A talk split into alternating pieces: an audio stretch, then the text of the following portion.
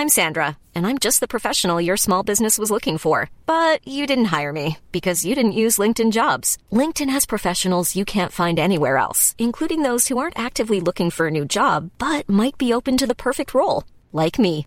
In a given month, over 70% of LinkedIn users don't visit other leading job sites. So if you're not looking on LinkedIn, you'll miss out on great candidates like Sandra. Start hiring professionals like a professional. Post your free job on linkedin.com/people today.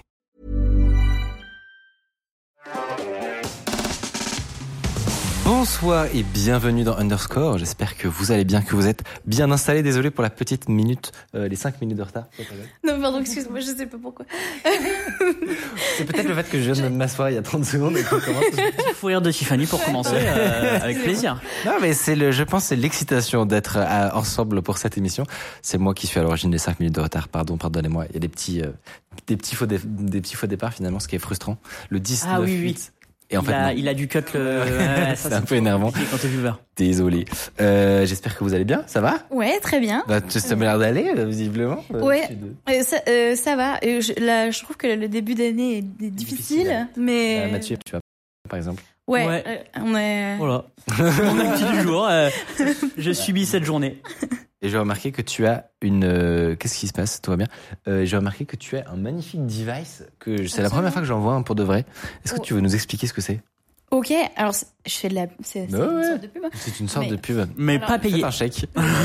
ouais, alors euh, je l'ai, ouais, je l'ai, j'ai fait l'acquisition de cette tablette le, quoi, il y a deux, un, un ou deux mois, là, euh, qui s'appelle Remarkable. Et puis euh, j'aime beaucoup le.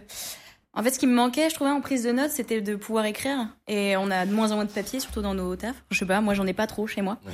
Et, euh, et j'aime C'est beaucoup. vraiment fait pour le- prendre des notes. Hein. C'est pas une tablette en mode. euh, Non, c'est vraiment pour écrire. Et la, la sensation du stylo sur, le, sur la tablette est vraiment très cool. Et du coup, je, je ne prends plus que mes notes comme ça. C'est c'est très. c'est top. Ok, parce que moi, moi c'est le genre de truc que j'ai vu passer. C'est un peu comme le le light phone, par exemple. Je sais pas si. Ouais. C'était. C'est, pour moi, c'est les trucs. Le concept est génial, Ouais, mais je sais que j'en aurais pas l'utilité Exactement. et qu'il va, il va Moi, très vite se retrouver sur une étagère. exactement. Celui-là, j'ai résisté à la tentation parce que je me connais et je sais que voilà, il va Puis finir. ça fait un device en poussière. plus. Non mais alors c'est trop marrant parce que moi je l'ai vu plusieurs fois passer et ça fait peut-être je pense deux ans qu'à chaque fois que je le vois je me dis ah et comme toi tu vois je me retiens et en fait du coup j'ai craqué euh, au Black Friday là Que- et, euh, et du coup, maintenant, tu prends des notes juste pour l'utiliser, justifier ton non, achat. non une ville consommatrice finalement. du tout du tout en, en vrai j'aime beaucoup et ça a vraiment changé ma façon de prendre des notes mais après et, euh, et je pense que les on a tous une façon différente On te croit, de- Tiffany, ouais, non mais juste ouais, moi je, je, je sais pas. Je, par contre, il est- c'est un très joli objet. Et surtout, moi, j'ai vu qu'il y a une communauté de hacking autour du Remarkable. Ah, alors ça, ça peut me faire changer d'avis. Exactement, tu peux vraiment, apparemment, faire un peu tout ce que tu veux avec. Euh, ce qui est sympa. Ah, je suis intéressée cool. Bah ouais, genre je sais pas exactement ce que si si certains dans le chat euh, se sont amusés avec leur euh, euh, remarquable, et ben n'hésitez pas à nous dire ce que ce qu'on peut faire. Je sais que j'ai juste vu euh, des copains à nous. Euh, je sais plus qui c'était, Ah. Bretons, euh, Ah ouais avec ça et qui, qui s'amusent avec ouais. Oh, ça m'étonne très peu, mais. C'est ça, exactement.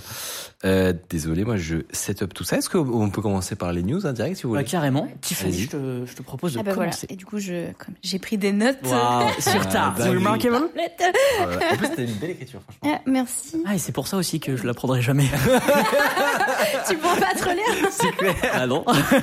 C'est comme tous les vidéos satisfaisantes des, des étudiants qui t'expliquent comment ils prennent leurs notes sur leur iPad Ouais. et tout là. Et non. Mais je- dans la vraie vie, c'est dégueulasse. Enfin, bon, pardon. Non, euh, ouais, alors euh, du coup, du coup, effectivement, j'aime bien quand c'est joli mes prises de notes. Ça, mais enfin bref.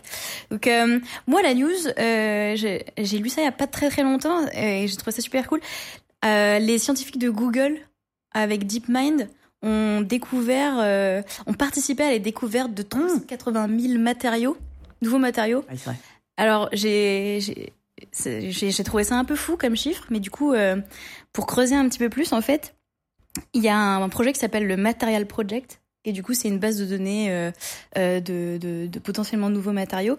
Et en fait, dans la recherche de nouveaux matériaux, si vous voulez, euh, on, il y a, y, a, y a plusieurs critères, mais, mais du coup, il y a les euh, structures cristallines des matériaux, qui sont les arrangements des atomes euh, dans le matériau, et il y a aussi la stabilité, donc euh, l'énergie euh, qui est répartie entre ces atomes, qui, euh, qui définit un peu la, la stabilité, donc la, la, la pardon, euh, enfin la résistance de ces matériaux-là. Et, euh, et, et du coup, en fait, on peut théoriser un peu sur comment on peut réarranger certains atomes pour pouvoir créer des nouveaux matériaux. Ok. Et donc, en fait, grâce à l'intelligence artificielle aujourd'hui, on, euh, on peut tester plein de Ils- nouveaux types. brut- de Ils ont cristaux brute forcé le, Ouais, voilà, la c'est ça. création de cristaux. Et j'ai trouvé ça incroyable parce que du coup, euh, ils ont ils ont créé un, une IA qui s'appelle GNOME, qui donc ça veut dire Graph Networks for Material Exploration. Et donc en gros, ce qu'ils font, c'est qu'ils vont faire plein de réarrangements de cristaux possibles, enfin potentiels. Ils vont calculer la stabilité de chacun de ces cristaux. Ouais. Et ensuite, après, bon, euh, c'est de la théorie, il faut les tester. Et donc ils ont branché un, ils ont branché un robot qui est contrôlé par une IA, qui a un bras en fait euh, Ouais. automatisé, et qui lui du coup va créer ces matériaux Ah ouais, et les tester. De bout en bout le truc. Ouais, ils ont ils ont ils ont automatisé toute la chaîne Toute de la production et en fait ils sont arrivés à produire, ils ont publié ça dans Nature. En 17 jours, ils ont réussi à produire 41 nouveaux matériaux sur 58 qui étaient vivables, enfin qui étaient euh, qui étaient euh, intéressants, enfin je veux dire qui avaient des propriétés intéressantes.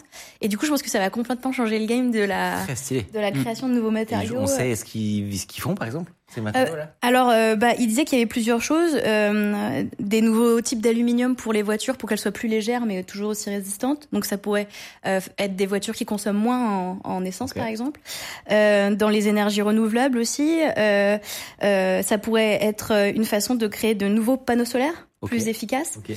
Euh, des aussi des nouveaux transistors pour les computers de, enfin, de, pour les ordinateurs. Donc en fait, ça, ça s'applique à Oui, c'est là, beaucoup de choses.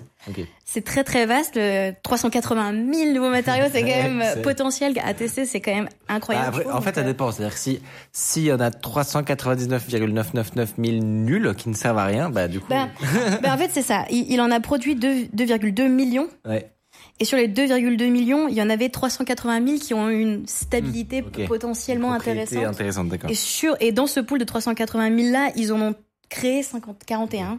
Enfin, C'est ce 58. qui est déjà énorme euh, à l'échelle de l'avancée de la recherche dans les matériaux de ce qu'ils faisaient Ouais. avant quoi. Bah, en 50 fait, ce nouveaux qu'ils matériaux en expliquent- si peu de temps. De la Exactement. Ce qu'ils expliquent dans la dans dans l'article.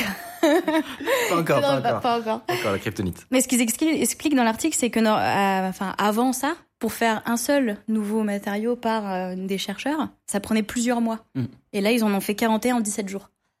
C'est quand même, euh, on est en train de casser quelque chose. Ouais. Et en plus, c'est le genre de les matériaux, c'est le genre de j'ai l'impression que tu vas pas avoir une news tous les euh, toutes les euh, semaines, c'est très euh, oui, oui. ça, ça arrive en vrai ça arrive de temps en temps mais c'est rare, c'est plus des trucs qui sont sur le temps long. Genre, euh, on a trouvé un semi-conducteur. Par exemple, tu sais qu'il y a eu des rebondissements ouais, dans cette histoire. Arrête, ça suit. mais Nous, on euh, en parlera le jour où ça deviendra vraiment. Ouais, voilà. hein. Bon. hein, pour l'instant euh, Alors, j'ai une... pourquoi que- quelqu'un demande si il est prévu que JB Kemp vienne ce soir? La réponse est non, mais pourquoi cette question?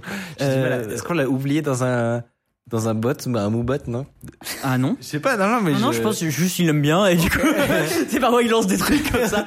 au cas où. Et Bill Gates, il était pas prévu Non, ce non, soir. Pas prévu. Pas prévu. Je vous le dirai. Euh, T'as peut-être une petite news pour nous? Euh, ouais, alors c'est c'est pas vraiment une news, c'est une histoire qui date un peu, mais euh, mais je suis tombé en, en fouillant un peu trop internet euh, un soir où où j'avais envie de fouiller internet euh, et qu'en plus ça réunit mes deux passions, c'est-à-dire des histoires de hacking et euh, la bière. et en fait, c'est l'histoire d'une brasserie qui s'appelle Nil Brasserie. euh, donc euh, créée en 1951, qui est le plus grand fabricant de bière en, Ouga- en Ouganda. Il a 52% du marché euh, ougandais. Et il se fait pirater son site web. Euh, et euh, on y supprime euh, euh, son contenu. Jusqu'ici, une histoire assez chiante et très banale. Sauf que c'est très marrant la tournure qu'a pris ce piratage, parce que les, les pirates n'ont pas du tout réclamé euh, une rançon en crypto-monnaie ou, euh, ou diffuser un message politique ou, euh, ou les diffamer. Ils ont rien fait de tout ça. À votre avis, qu'est-ce qu'ils ont demandé les pirates? Des, des stocks de bière. Ouais, Ouais. euh, J'essaie peut-être, coller les morceaux. ou des ou bière à vie. Euh... En vrai, vous avez des bonnes idées, ouais, mais c'est bah, pas ça. C'est la bière, quoi. C'est la bière. Mais en fait, ils ont découvert qu'il y avait une recette de bière stockée sur les serveurs de la brasserie. Et ils ont exigé la mise en production de cette recette sous 24 heures. C'est incroyable. En, il y avait, en gros, c'était un message vidéo en, en sweat à capuche, noir évidemment, tu sais, tous les clichés. Ceci est un message pour Nil Brasserie. J'ai parcouru vos serveurs et j'ai découvert que vous étiez assis sur une formule de bière. Voici donc ma demande. Produisez cette bière immédiatement ou la formule sera rendue publique. Vous avez 24 heures. Alors du Ils coup, ont répondu quoi? Alors en fait, on, on leur a demandé si c'était pas un plan marketing. Ah oui. Parce Ah, qu'en c'est vrai, Ah ouais. Voici. du génie. Et en fait, Et là, ils la sortent. Ils ont confirmé le piratage. Oh là là là. Et du coup, euh, ce que je sais pas parce que je suis- Génial. j'ai un peu arrêté mon, mon dig d'internet euh, ce soir-là et je, je sais pas si euh, la bière a été brassée depuis. Donc si vous voulez, euh, si vous avez Oh, euh, une, une soirée euh, à tuer, je suis très chaud de savoir si finalement cette recette de bière a, a été brassée ou pas. C'est génial. Mais Voilà. surtout, franchement, j'aurais été eux, j'aurais surfé sur le truc. Tu fais un truc en 10 épisodes, la réponse de la réponse. Ouais. Et, euh, et bam, ils sortent le- la bière. Franchement, Mais après, après, je- je sais pas à quel point ils ont des services de com très importants à une île brasserie, tu vois. Enfin, même si. euh, certes, certes, certes. Euh, moi, j'ai pas de news euh, pour vous aujourd'hui. Euh, Oh. Mais c'est pas grave parce que j'ai une chronique et c'est pas si mal. Euh, et d'ailleurs, je vais vous présenter le programme. Ma chronique portera sur qu'est-ce qui manque aujourd'hui, en fait, pour qu'on ait Jarvis. Comment ça se fait que on n'est toujours pas Jarvis On parlera de ça. Et je me, baserai effectivement sur des news très récentes de d'appareils qui sont euh, de qui sont qui ont été annoncés lors du CES que vous avez peut-être entendu par euh, enfin vu le Rabbit R1 notamment. Je sais pas si t'as vu passer ça, Tiffany Ouais, j'ai vu la news. eh ben, on va en parler. Euh, mais surtout, réfléchir un peu à qu'est-ce qui, qu'est-ce qui se cache, qu'est-ce qui, qu'est-ce qui va débloquer finalement euh, le fait qu'on ait tous des suits Iron Man. Euh, en fin d'émission, on reviendra sur les restrictions annoncées par la Chine sur les jeux vidéo que vous avez probablement pas vu passer, mais on en parlera. Et ce que ça dit de la monétisation un peu border de cette industrie. On s'est dit que c'était l'occasion de vous montrer un peu, si vous ne connaissez pas les, rouages de l'industrie du, du- des jeux vidéo, euh, gotcha game, tous ces trucs-là, eh ben, on va vous montrer un peu ces coulisses. Et pour commencer, on vous a euh, dégoté ce qui est potentiellement pour nous la seule solution de sécurité dont vous avez besoin pour détecter des malwares sur vos machines. Et elle est gratuite en plus. Et c'est pas une sponsor. Non. Très intéressant. Après, à tout moment, s'ils veulent, hein, mais. Oui, oui, euh, n'hésitez pas, pas. Euh, c'est parti, jingle.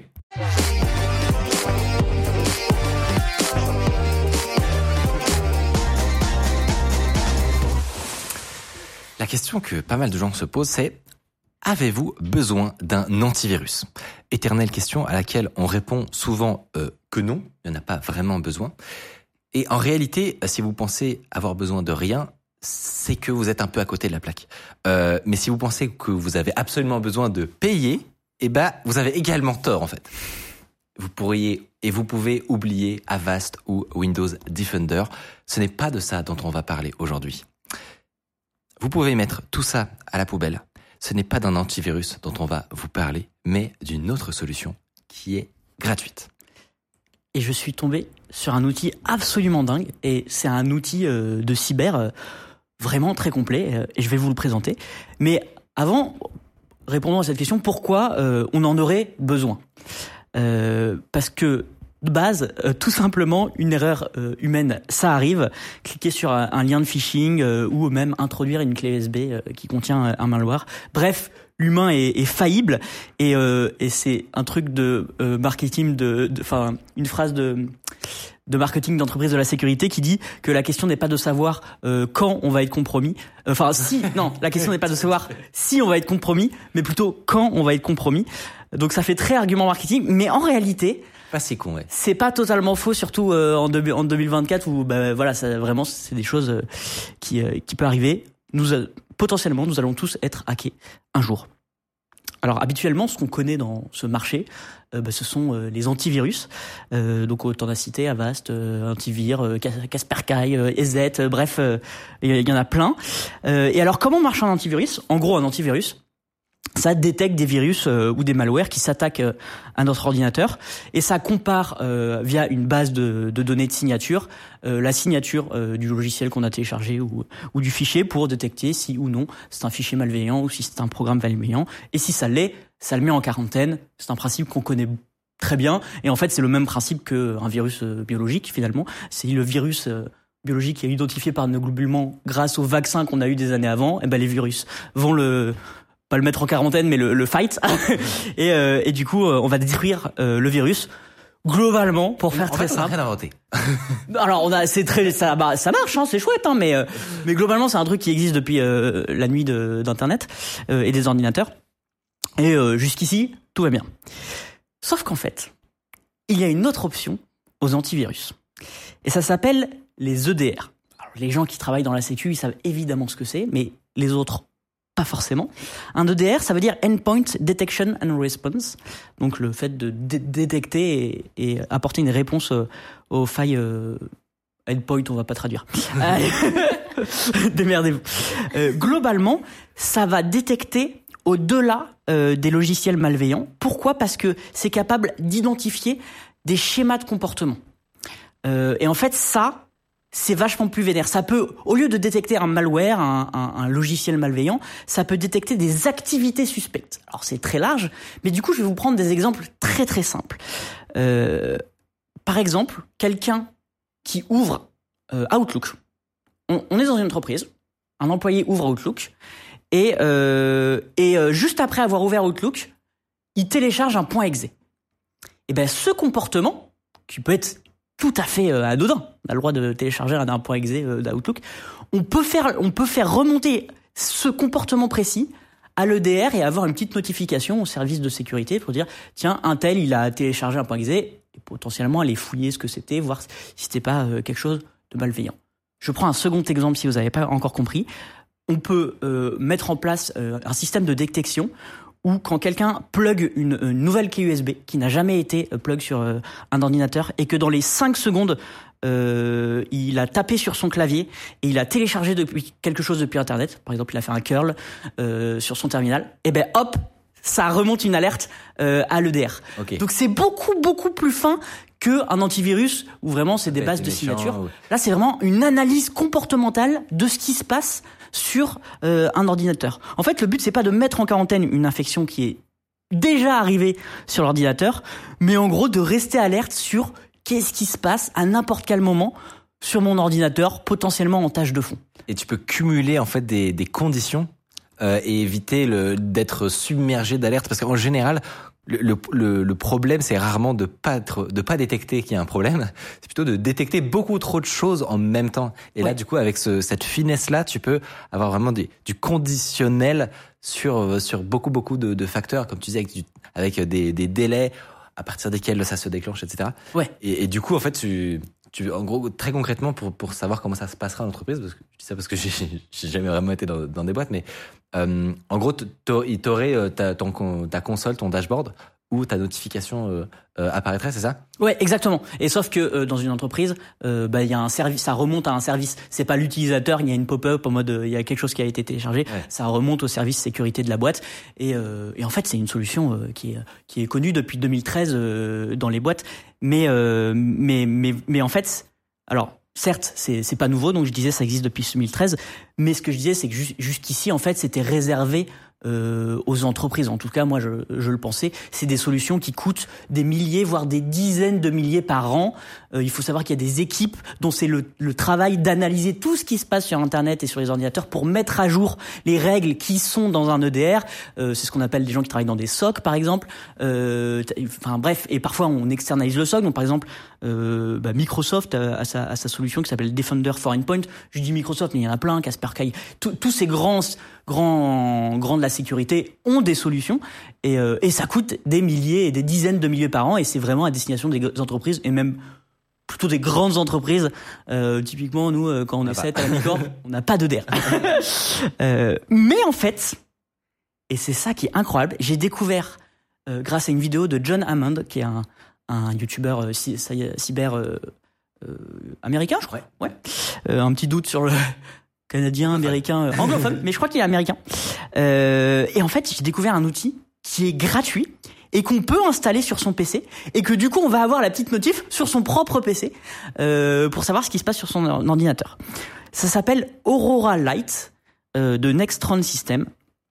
Et en fait, comment ça marche? C'est euh, ça, ça marche grâce à des règles Sigma. En gros, les règles Sigma, c'est euh, un mec très réputé en, en sécurité qui s'appelle Florian Roth okay. qui est vraiment un ponte. Euh, suivez-le sur Twitter si ça vous intéresse. Il s'est dit on va essayer de normaliser comment on, on, fait une règle dans un EDR parce qu'au début c'est toujours un peu le, le, le, bordel et donc en gros grâce à un dataset de règles open source qu'on peut trouver sur GitHub que vous pouvez télécharger n'importe où et qui est inclus dans Aurora Light euh, ça, ça permet d'avoir tout un tas de règles déjà faites qui va flag par exemple euh, un process, un, le nom d'un process okay. donc par exemple euh, s'il y, y, a un reverse shell euh, qui est lancé euh, bah, potentiellement en fonction du reverse shell, euh, il peut le, il peut le détecter. Mm. Et vous pouvez créer vos propres règles. Alors, vous pouvez créer des règles absolument connes. Par exemple, si tu lances là la calculatrice, ça t'a- ça t'affiche euh, une pop-up. explication. Tu- tu voulais donc, dire Ce que t'expliquais, c'est que le- l'exemple que t'as donné tout à l'heure, il y a une, une version en Sigma qui dit exactement quand une clé USB est branchée et que dans les 5 secondes, il y a un, un binaire exécuté depuis Internet.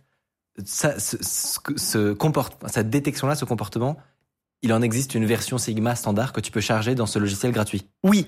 Et s'il y a des comportements qui n'existent pas, en fait, vous pouvez créer vos propres règles Ah oui. et c'est pas très compliqué. Alors c'est pas votre grand-mère qui va le faire, mais en vrai, si, ça- si vous êtes intéressé par la Sécu, euh, c'est vraiment, c'est un peu comme du, j'allais comparer ça à du JSON, mais là je pense que je vais me faire démonter. non, mais tu vois, c'est c'est un, c'est- Moi, c'est c'est- un on est en train de quoi. bosser euh, sur une vidéo sur les adblockers et ça ressemble beaucoup ouais, mais à la syntaxe pour écrire des filtres d'adblocker. Meilleur exemple. En vrai, ça ressemble trop à la syntaxe de- d'un filtre euh, adblocker. Euh, et par exemple, euh, ça peut détecter le fait que, imaginons, euh, il y a quelqu'un qui a réussi à avoir un accès à votre ordinateur, il a lancé un reverse, il a lancé un reverse shell, donc Explique. Un reverse shell, c'est euh, tu peux euh, lancer des commandes dans un terminal de ton ordinateur sans que tu le vois. C'est-à-dire qu'il tourne en tâche de fond. Et par exemple, souvent un attaquant, c'est l'exemple très typique, quand il a accès à une machine, il va faire un WIAM, c'est-à-dire où est-ce que je suis euh, sur l'ordinateur, pour savoir où il se trouve. Quel que- privilège est-ce que je possède en gros? Exactement, parce que lui, il n'a pas accès à l'interface graphique, etc. Il veut, il veut savoir un peu ce qu'il en est, euh, où est-ce que je suis tombé. À quel point il va pouvoir vous défoncer? Eh ben, tu peux déclencher une règle qui te fait une pop-up dès qu'il y a un WIAM qui est fait sur ton ordinateur. Alors, si tu le fais toi-même, ça sera aussi déclenché, potentiellement, sauf si tu l'associes à ça a été lancé via un reverse shell, etc. Mais du coup, en fait, tu peux de ouf t'amuser avec plein de règles. Ah ouais, Et en plus, avec les règles qu'il y a déjà euh, de base, ça t'apporte une sécurité Ok. où, euh, où euh, ça, ça te prévient euh, de 60-70% des, des risques d'infection et d'attaque. et donc, en vrai, c'est pas mal euh, C'est- pour un, un outil totalement gratuit. Bah, c'est vraiment intéressant, je trouve, parce que la- le, le reproche qu'on peut faire à beaucoup d'antivirus, c'est que c'est des énormes machines de guerre où ils te chargent pléthore de fonctionnalités dont tu n'as potentiellement pas besoin. Et là, ce que j'aime beaucoup avec un système avec autant de finesse, c'est que si toi, tu es au courant, en gros, la communauté est au courant que pour des attaques relativement avancées, ce, comportement existe, à savoir l'attaquant utilise souvent la même commande, euh, le Who am I, eh ben ça veut dire qu'on peut, on peut nous-mêmes utiliser notre connaissance pour créer des alertes hyper spécifiques pour nous défendre. Et donc j'aime beaucoup cette idée en gros que tu peux avoir très peu d'alertes, donc un truc très léger sur ton système, euh, mais qui est euh, super euh, affûté quoi. Ouais, c'est ça. Et, euh, et ce qui est cool, c'est qu'il y a toute une communauté qui s'est créée autour de, bah, de, ces, de ces règles Figma, Sigma Rules, euh, qui s'est créée pour alimenter la chose. Alors évidemment, Nextron System, ils vendent aussi une solution, mais en fait, souvent, c'est des, c'est des trucs qui deviennent beaucoup plus complexes avec de l'intelligence artificielle qui va analyser les tendances, etc. Et tout. C'est très, c'est très chouette hein, pour des entreprises, mais en fait, comme tu dis, ça alourdirait un système pour juste une machine ou euh, pour euh, euh, une petite euh, PME. Et, et en vrai, il y, y a un autre truc très marrant euh, à faire. Ah ouais, alors ce que j'ai pas dit, pardon, j'ai oublié un petit truc. Euh, Il y a un dashboard. Et en vrai, c'est pas, pas évident pour ce genre de truc. Ça peut souvent être de- des lignes de commande et tout machin. Et là, il y a un dashboard qui s'appelle le Aurora Agent Dashboard, où en fait, tu vas pouvoir euh, euh, bah, déjà euh, paramétrer euh, ton système pour justement est-ce que tu vas avoir une, notif toutes les secondes et ça va être trop chiant ou justement l'affiner de fou et mettre à jour tes, tes règles euh, dessus. Donc, potentiellement en- pas forcément en éditant un fichier de Sigma ou en tout cas en, en étant aidé par le dashboard. Donc ça c'est trop chouette. Et alors il y a un truc trop marrant à faire. Ouais, tu voulais dire. Euh, c'est que vous pouvez par, par exemple télécharger un lolbeans ou ou un malware quoi en gros Alors je t'explique là. euh, ben en vrai euh, comment on explique lolbeans Bah, en gros, alors, en fait la question que j'avais posée juste avant c'est est-ce que ce dashboard est joli? C'est très important. euh, on, on peut montrer une image euh, sur la il est je dirais pas qu'il est joli C'est-à-dire facile à utiliser, En fait, j'ai vu une, une, une preview et je le trouve quand même pas trop mal. C'est-à-dire que pour des out- pour un outil ah pour un outil euh, sécu euh, qui- est quand même relativement avancé de sécu, etc. Et ben, euh, en vrai, je me, je me voyais bien utiliser un truc. ok comme ça non ma mais pour un outil de sécu il est pas mal c'est quand même pas trop mal, ouais. Après, euh, c'est pas vous- on va vous euh, montrer. une interface site web euh, Non. 2024. euh, euh, bref. Ouais.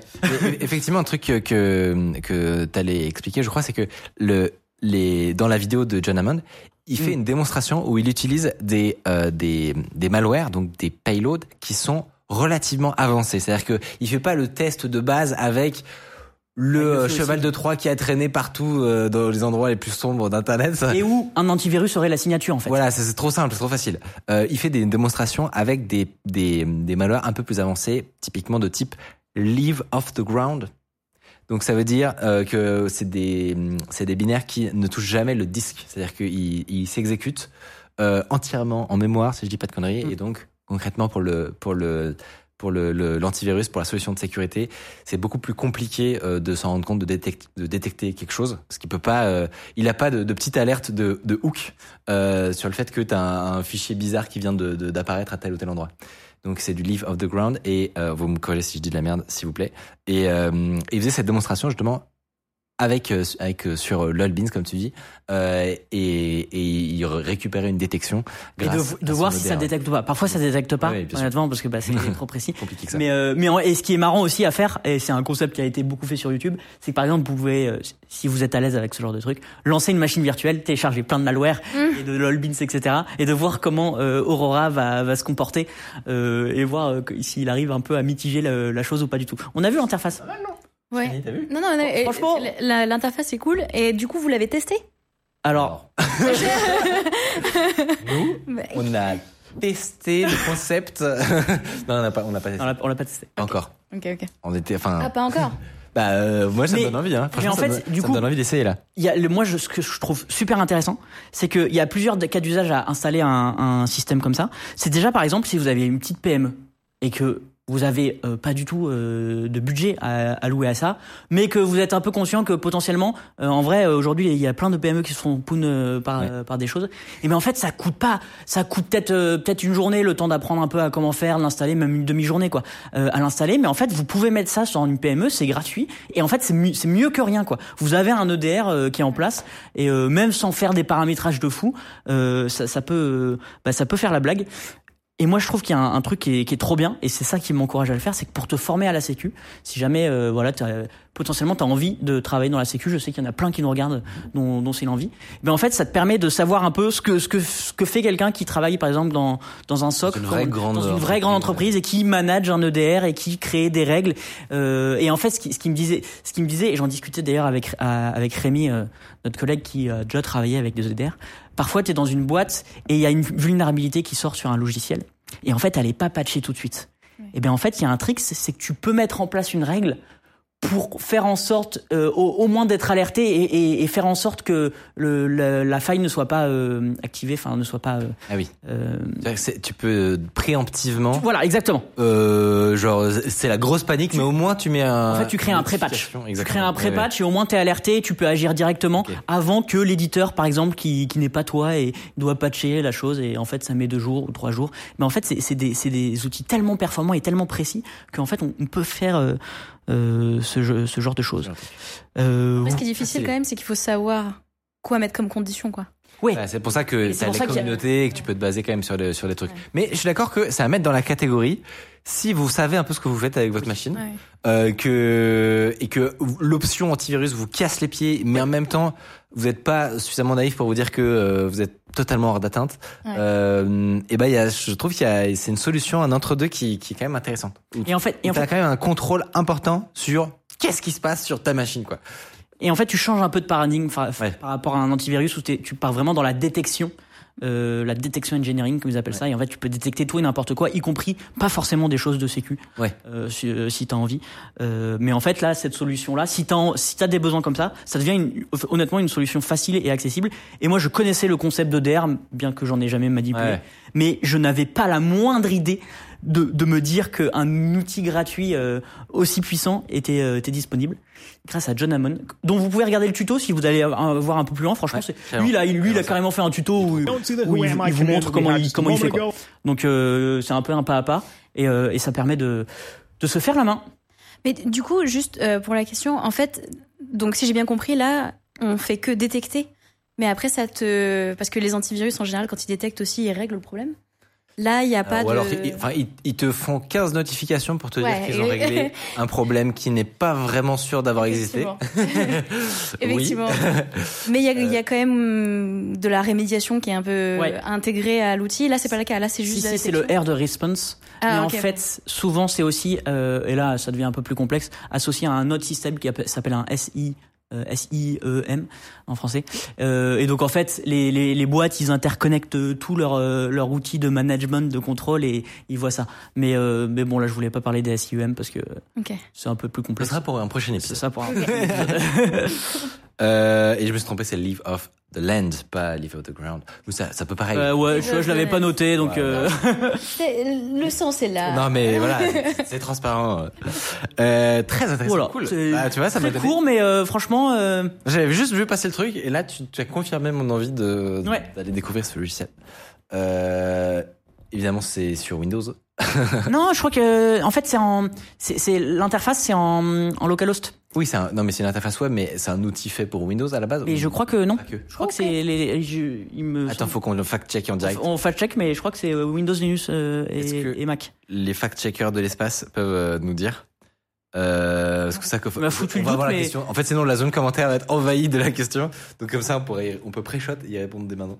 Et en fait, il faut juste, par contre, euh, quand tu t'inscris, il faut laisser un mail euh, pour télécharger. Je le- suis euh, le fact-checker du futur et je viens vous annoncer que euh, c'est uniquement sur euh, Windows Ok. 7 et euh, au-dessus, pas Ok. Linux, Oh, pas bah, je suis macOS. déçu. Moi, ça m'étonne qu'à moitié. Franchement, t'as- c'est tellement spécifique là. Bah ouais, mais je sais pas pourquoi. Euh, Typiquement j'ai dû le- confondre avec un autre outil. Ouais. Mais Typiquement, le fait de choper les notifications quand ça a certaines commandes PowerShell, les trucs comme ça, c'est tellement Ouais. spécial que ça m'étonne pas. Damn. Damn. Dommage pour nous. Parce qu'on est sur Mac? Ouais, plutôt dans l'équipe. Bah ouais. je voulais choper Non, le non, non, Windows. on a- je on a voulais quelques- choper le Windows de. Ah non, on a les deux, on a les deux dans la boîte. On a un Windows où on fait ce genre de bêtises, mais euh, je crois qu'il est en. C'est ça. Il est utilisé. Euh, très cool. Et bah, écoutez, sans plus attendre, je vous propose qu'on passe à la chronique suivante. Si tu avais. Oh non, euh, voilà, écoutez. euh, Euh, et on envoie un jingle.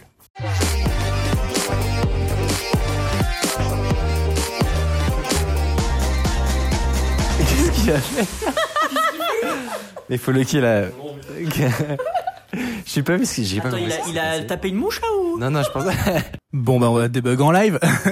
Euh, en fait, le, la backlight, donc la Falcon 9, ne s'est pas allumée, je ne sais pas pourquoi, et ça a ben- donné des petits problèmes de king. Ah non. Sur le live, vous l'avez sans doute vu, dans le bonnet de Mathieu, ça clignotait un petit Ah, peu. c'est pour ça qu'il faisait que parler de mon bonnet. Mais on va pouvoir. euh, voilà. façon, Mais on là, refait les bien. rendus. On refait les rendus après, donc c'est pas grave. Je me disais pourquoi ils s'en foutent de mon outil. Qu'est-ce qu'ils ont avec le bonnet? D'accord. Euh, mais ce sera réglé pour, pour YouTube, c'est pas grave. Ok, alors. Euh, je vous l'avais promis, c'est ma chronique IA. Voilà, en fait, on a, on a arrêté de, de Yeah. le spécifier, mais, mais euh, mais les gens dans adorent. le plan- hein, sur dans le- YouTube. euh, voilà, dans le planning, en fait, il y a, moi, j'ai j'ai mis à chaque, euh, chaque émission J'ai eu hier. ma chronique IA. Voilà. Si vraiment un jour il n'y a plus rien à dire, je m'arrêterai, mais ce jour-là n'est pas arrivé. Exactement. Je sais pas vous, mais moi, il y a un truc qui me frustre un peu malgré toute la hype autour de l'IA, c'est que je m'attendais à ce que on ait un Jarvis plus tôt. Je sais pas ce que vous en pensez, mais le, dans Iron Man, le, juste le, le mirage d'avoir ce- cet assistant qui sait tout, qui est, qui est là constamment avec toi et qui, qui fait que tu passes euh, dix fois moins de temps à faire des trucs chiants dans ta vie, je pensais qu'il allait arriver plus vite.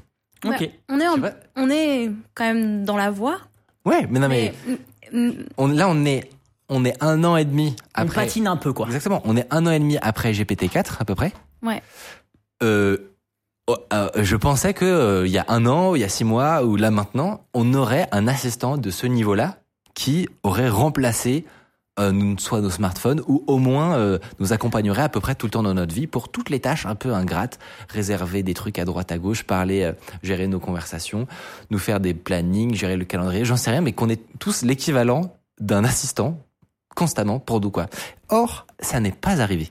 Ça n'est pas arrivé. Actuellement, on en est même encore relativement loin, même si quand même ça se rapproche un peu. Aujourd'hui, j'ai envie de vous parler de qu'est-ce qui manque pour qu'on ait un Jarvis? Et la première chose euh, que je veux vous montrer, c'est une annonce très récente qui a été faite lors du CES d'une entreprise qui s'appelle Rabbit, qui a sorti un device, un appareil qui s'appelle le R1. je vous propose que on regarde le trailer. C'est une toute petite boîte, orange comme ça. Alors ils font les trucs à l'Apple où on voit rien dès le début. C'est une petite boîte toute mignonne avec une sorte de petit lapin.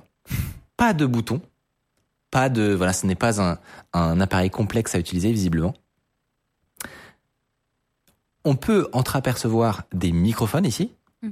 une euh, caméra qui peut se retourner dans les deux sens et une sorte de bouton qui semble être l'unique moyen d'interagir avec l'appareil. Et pour cause, il semblerait que ce soit designé pour être le futur Jarvis. C'est la plateforme qu'ils annoncent actuellement et qu'ils espèrent petit à petit vouloir transformer en assistant ultime qui pourra tout faire pour nous. Je trouve justement, on va rentrer dans le détail et vous expliquer un peu qu'est-ce qu'on va pouvoir faire avec ce truc-là. Mais je trouve qu'ils ont une approche très intéressante parce qu'elle est réaliste. Ils promettent pas la lune. Euh, a priori, on va pouvoir mettre la main sur euh, ces appareils pour de vrai. Ça va pas cracher dans un mois et on va pouvoir vraiment faire des trucs avec dans peu de temps. Encore une fois, ça n'est pas encore Jarvis. hein. Je vais vous expliquer. Et en plus, c'est pas très cher, il me semble. C'est genre 300 dollars C'est vendu actuellement à 200 dollars. 200 Et- dollars. La raison pour ça, c'est qu'en fait, il se passe pas grand chose dessus. C'est principalement euh, un micro, un haut-parleur pour répondre, un petit écran pour euh, envoyer un peu des, des, des signaux, faire des petites têtes avec le lapin probablement, et la caméra pour interagir avec le réel, etc. Donc sur l'appareil en lui-même, il se passe pas grand chose. C'est principalement une interface vers les serveurs de Rabbit qui vont faire tout le traitement un peu lourd et intéressant. Avant de rentrer dans le vif du sujet, euh, non, je vais garder ça pour la fin, mais euh, je vais garder ça pour la fin. Euh, attendez, attendez, parce que je me suis un peu emmêlé les pinceaux. Zut. Retrouver les pinceaux. Ok. Ils ont commencé la conférence avec le même avis que moi, à savoir actuellement, on, a l'état de l'art, on va dire, pour euh, des assistants avec de l'IA est plutôt pas ouf. Si par exemple actuellement vous allez sur ChatGPT pour utiliser un plugin d'une compagnie aérienne, eh ben il va vous faire des suggestions, pour votre prochain vol euh, en Alaska, mais il va pas pouvoir réellement faire la réservation pour vous. Les chatbots comme ça, en fait, ils sont super forts à comprendre les intentions, mais pas du tout actuellement à déclencher des actions. La première tentative qui a été faite il y a quelques mois pour régler ce problème-là, c'est les agents. On en avait un petit peu parlé. C'est très, ça a été très hype, notamment dans la communauté euh, open source. Et en gros, le, le principe, c'est de faire parler entre elles des personas virtuels. Euh, c'est un peu un hack d'une certaine manière pour utiliser les, les capacités conversationnelles des agents sans avoir nous-mêmes à euh, faire le- la discussion en gros. C'est-à-dire qu'on, Faire l'intermédiaire. Exactement. On les, on les laisse parler entre eux. Ça fait des démos assez marrantes, par exemple. Euh, Celle-ci que j'ai vue sur Twitter est intéressante. Ça utilise un projet très cool qui s'appelle Crew AI, qui est un des plus sérieux dans ce domaine. Euh, et la personne que vous allez voir a créé une sorte d'équipe virtuelle qui est chargée de générer des posts Instagram pour une startup qui s'appelle Curio. J'ai découvert ça. C'est c'est une boîte qui fait des jouets euh, avec dedans un- for the copy, and there are three options of that we can use. And we can basically copy and paste these ones on um, Midjourney. So let me run that real quick and we can see what we get out of it. All right, you're gonna really love this one. This is a crew of AI agents that is this Ça, c'est un agent qui travaille avec Midjourney. Exactement. Donc là, il, il pré- il présente son, il présente son système. Euh, L'objectif de son équipe, c'est de générer donc des posts Instagram pour une startup qui existe vraiment et qui s'appelle Curio. Je vais vous montrer le, le site. Cette boîte fait des jouets pour les enfants euh, avec un LLM à l'intérieur. Donc en gros, c'est une, vraiment c'est une peluche. C'est la peluche du futur finalement. Et au lieu de répéter en boucle un truc qui te pète le crâne, euh, et bah t'as juste mais- un vrai LLM à l'intérieur. C'était sûr que ça allait arriver. Bah, C'était sûr. On voilà. n'y a pas pensé. Mais c'était évident que ça allait arriver. Et ils ont un prisme intéressant qui est vraiment en mode santé mentale, euh, enlever les écrans de vos enfants Mm. et, et, et donner-leur des jouets qui sont pas chiants mais qui ne sont pas non plus des écrans. Tu vois, il y a, il y a y a un truc intéressant. Ok. Euh, et en plus, c'est mignon. Ah ouais, par contre, c'est super mignon. Vraiment, la, la com est très très bien bossée. Et bah, juste en, en comprenant le, juste avec le nom de la boîte, ils sont capables de son, son équipe d'agents avec des outils de scrapping, des outils de, de recherche Google, etc. Ils vont faire des recherches sur cette boîte-là, sur ses compétiteurs, tout seuls. Hein, ils ont, ils ont, ils ont pas été ins- instruits pour faire ça. Ils vont scraper leur site web, euh, réfléchir à une strate de com en fonction et rédiger des prompts pour euh, Midjourney pour faire des posts Instagram et générer les descriptions des posts en question. Si vous voulez voir, à la fin, learns about it? It's pretty. It's Le- pretty cool. Decides to scrape one of those results that it found. je t'ai mis le, le, le résultat en image. Dans le... Ça va arriver. Suspense est à son comble. Les images, du coup, générées, euh, elles ressemblent à ça. Ok. Et la description qu'il donne, c'est libérer la, créavi- libérer la créativité de votre enfant avec Gabo. Dites adieu aux écrans et faites place aux jeux dans le monde réel. Hashtag je sais pas quoi, je sais pas quoi. Et voici les images. C'est pas mal. Ouais. C'est-à-dire que, en gros, il a bien compris le positionnement euh, un peu anti-écran de la startup. Et voilà, les, les huit assistants. Donc, tu sais, il y avait un, un project manager, un, enfin, ils, vraiment, ils partent dans des délires un peu dingues. Mais globalement, ça marche, tu vois. Ils font leur discussion entre eux. Ils ont réussi à produire un résultat tout seul qui correspond à la tâche qu'on leur a donnée. Mais euh, ce serait mentir que de dire que c'est une révolution. Hmm. Genre, euh, comme souvent, euh, voilà, la démo est marrante, mais en fait, tu passes aussi beaucoup beaucoup de temps à débugger euh, ton système. Et pour un truc pas révolutionnaire comme ça, en fait, c'est super long. Ça va être très longtemps, ça génère des milliers de tokens pour arriver à ce résultat. Ah oui. Oui, Et en fait, la- c'est un la- euh, Bah voilà, c'est non négligeable. Alors sauf que là, il, il tournait en local, donc en fait, ça te Ah, coûte que ton électricité. Mais la preuve que euh, les agents, bah c'est pas encore au point, c'est que depuis six mois qu'ils existent, bah personne n'a montré vraiment de démo Hmm. convaincante de fou. Toutes les boîtes ne sont pas comme des folles à implémenter ça partout, genre C'était un peu la folie quand ça a été annoncé. Comme- et en fait, ça. comme d'hab. En gros, on, on, Bah, a- on attend de voir. Ouais, on fait. attend on de attend de voir. Euh, et surtout, en fait, les agents sont limités par un très gros problème. Les LLM ne savent pas appuyer sur des boutons. je rigole, non mais je rigole même pas, je suis très sérieux. En fait, quand on se renseigne, c'est un des plus gros problèmes actuels qui empêche qu'on ait un Jarvis. Euh, et c'est loin d'être une question simple à régler en réalité. Je m'explique. Euh, si on a envie que ChatGPT commande donc un billet d'avion, euh, en fait, tel quel, il peut pas le faire comme nous. Il a, il est fait pour comprendre et générer du texte, donc pas pour lire, tu vois, des screenshots et euh, bouger une, souris. Et pour cette raison, les agents et les plugins pour euh, ChatGPT qui veulent interagir avec des outils extérieurs, ils doivent passer par des API. Ce sont donc des interfaces officielles prévues par les développeurs de, de services web euh, pour les programmes informatiques. Donc, par exemple, pour les humains, il y a Twitter Web avec des boutons et des menus. Et pour les programmes, il y a l'API Twitter qui utilise des données textuelles structurées et donc prévisibles par un programme et un LLM. Derrière, c'est évidemment c'est le même serveur, c'est la même base de données, mais l'interface pour y accéder, c'est pas la même. Même chose sur l'ordi en fait. On peut mettre, on peut euh, activer l'option du dark mode en cliquant dans les paramètres de la machine, mais pour qu'un LLM le fasse, bah lui il va devoir générer la ligne de commande qui permet de faire l'action.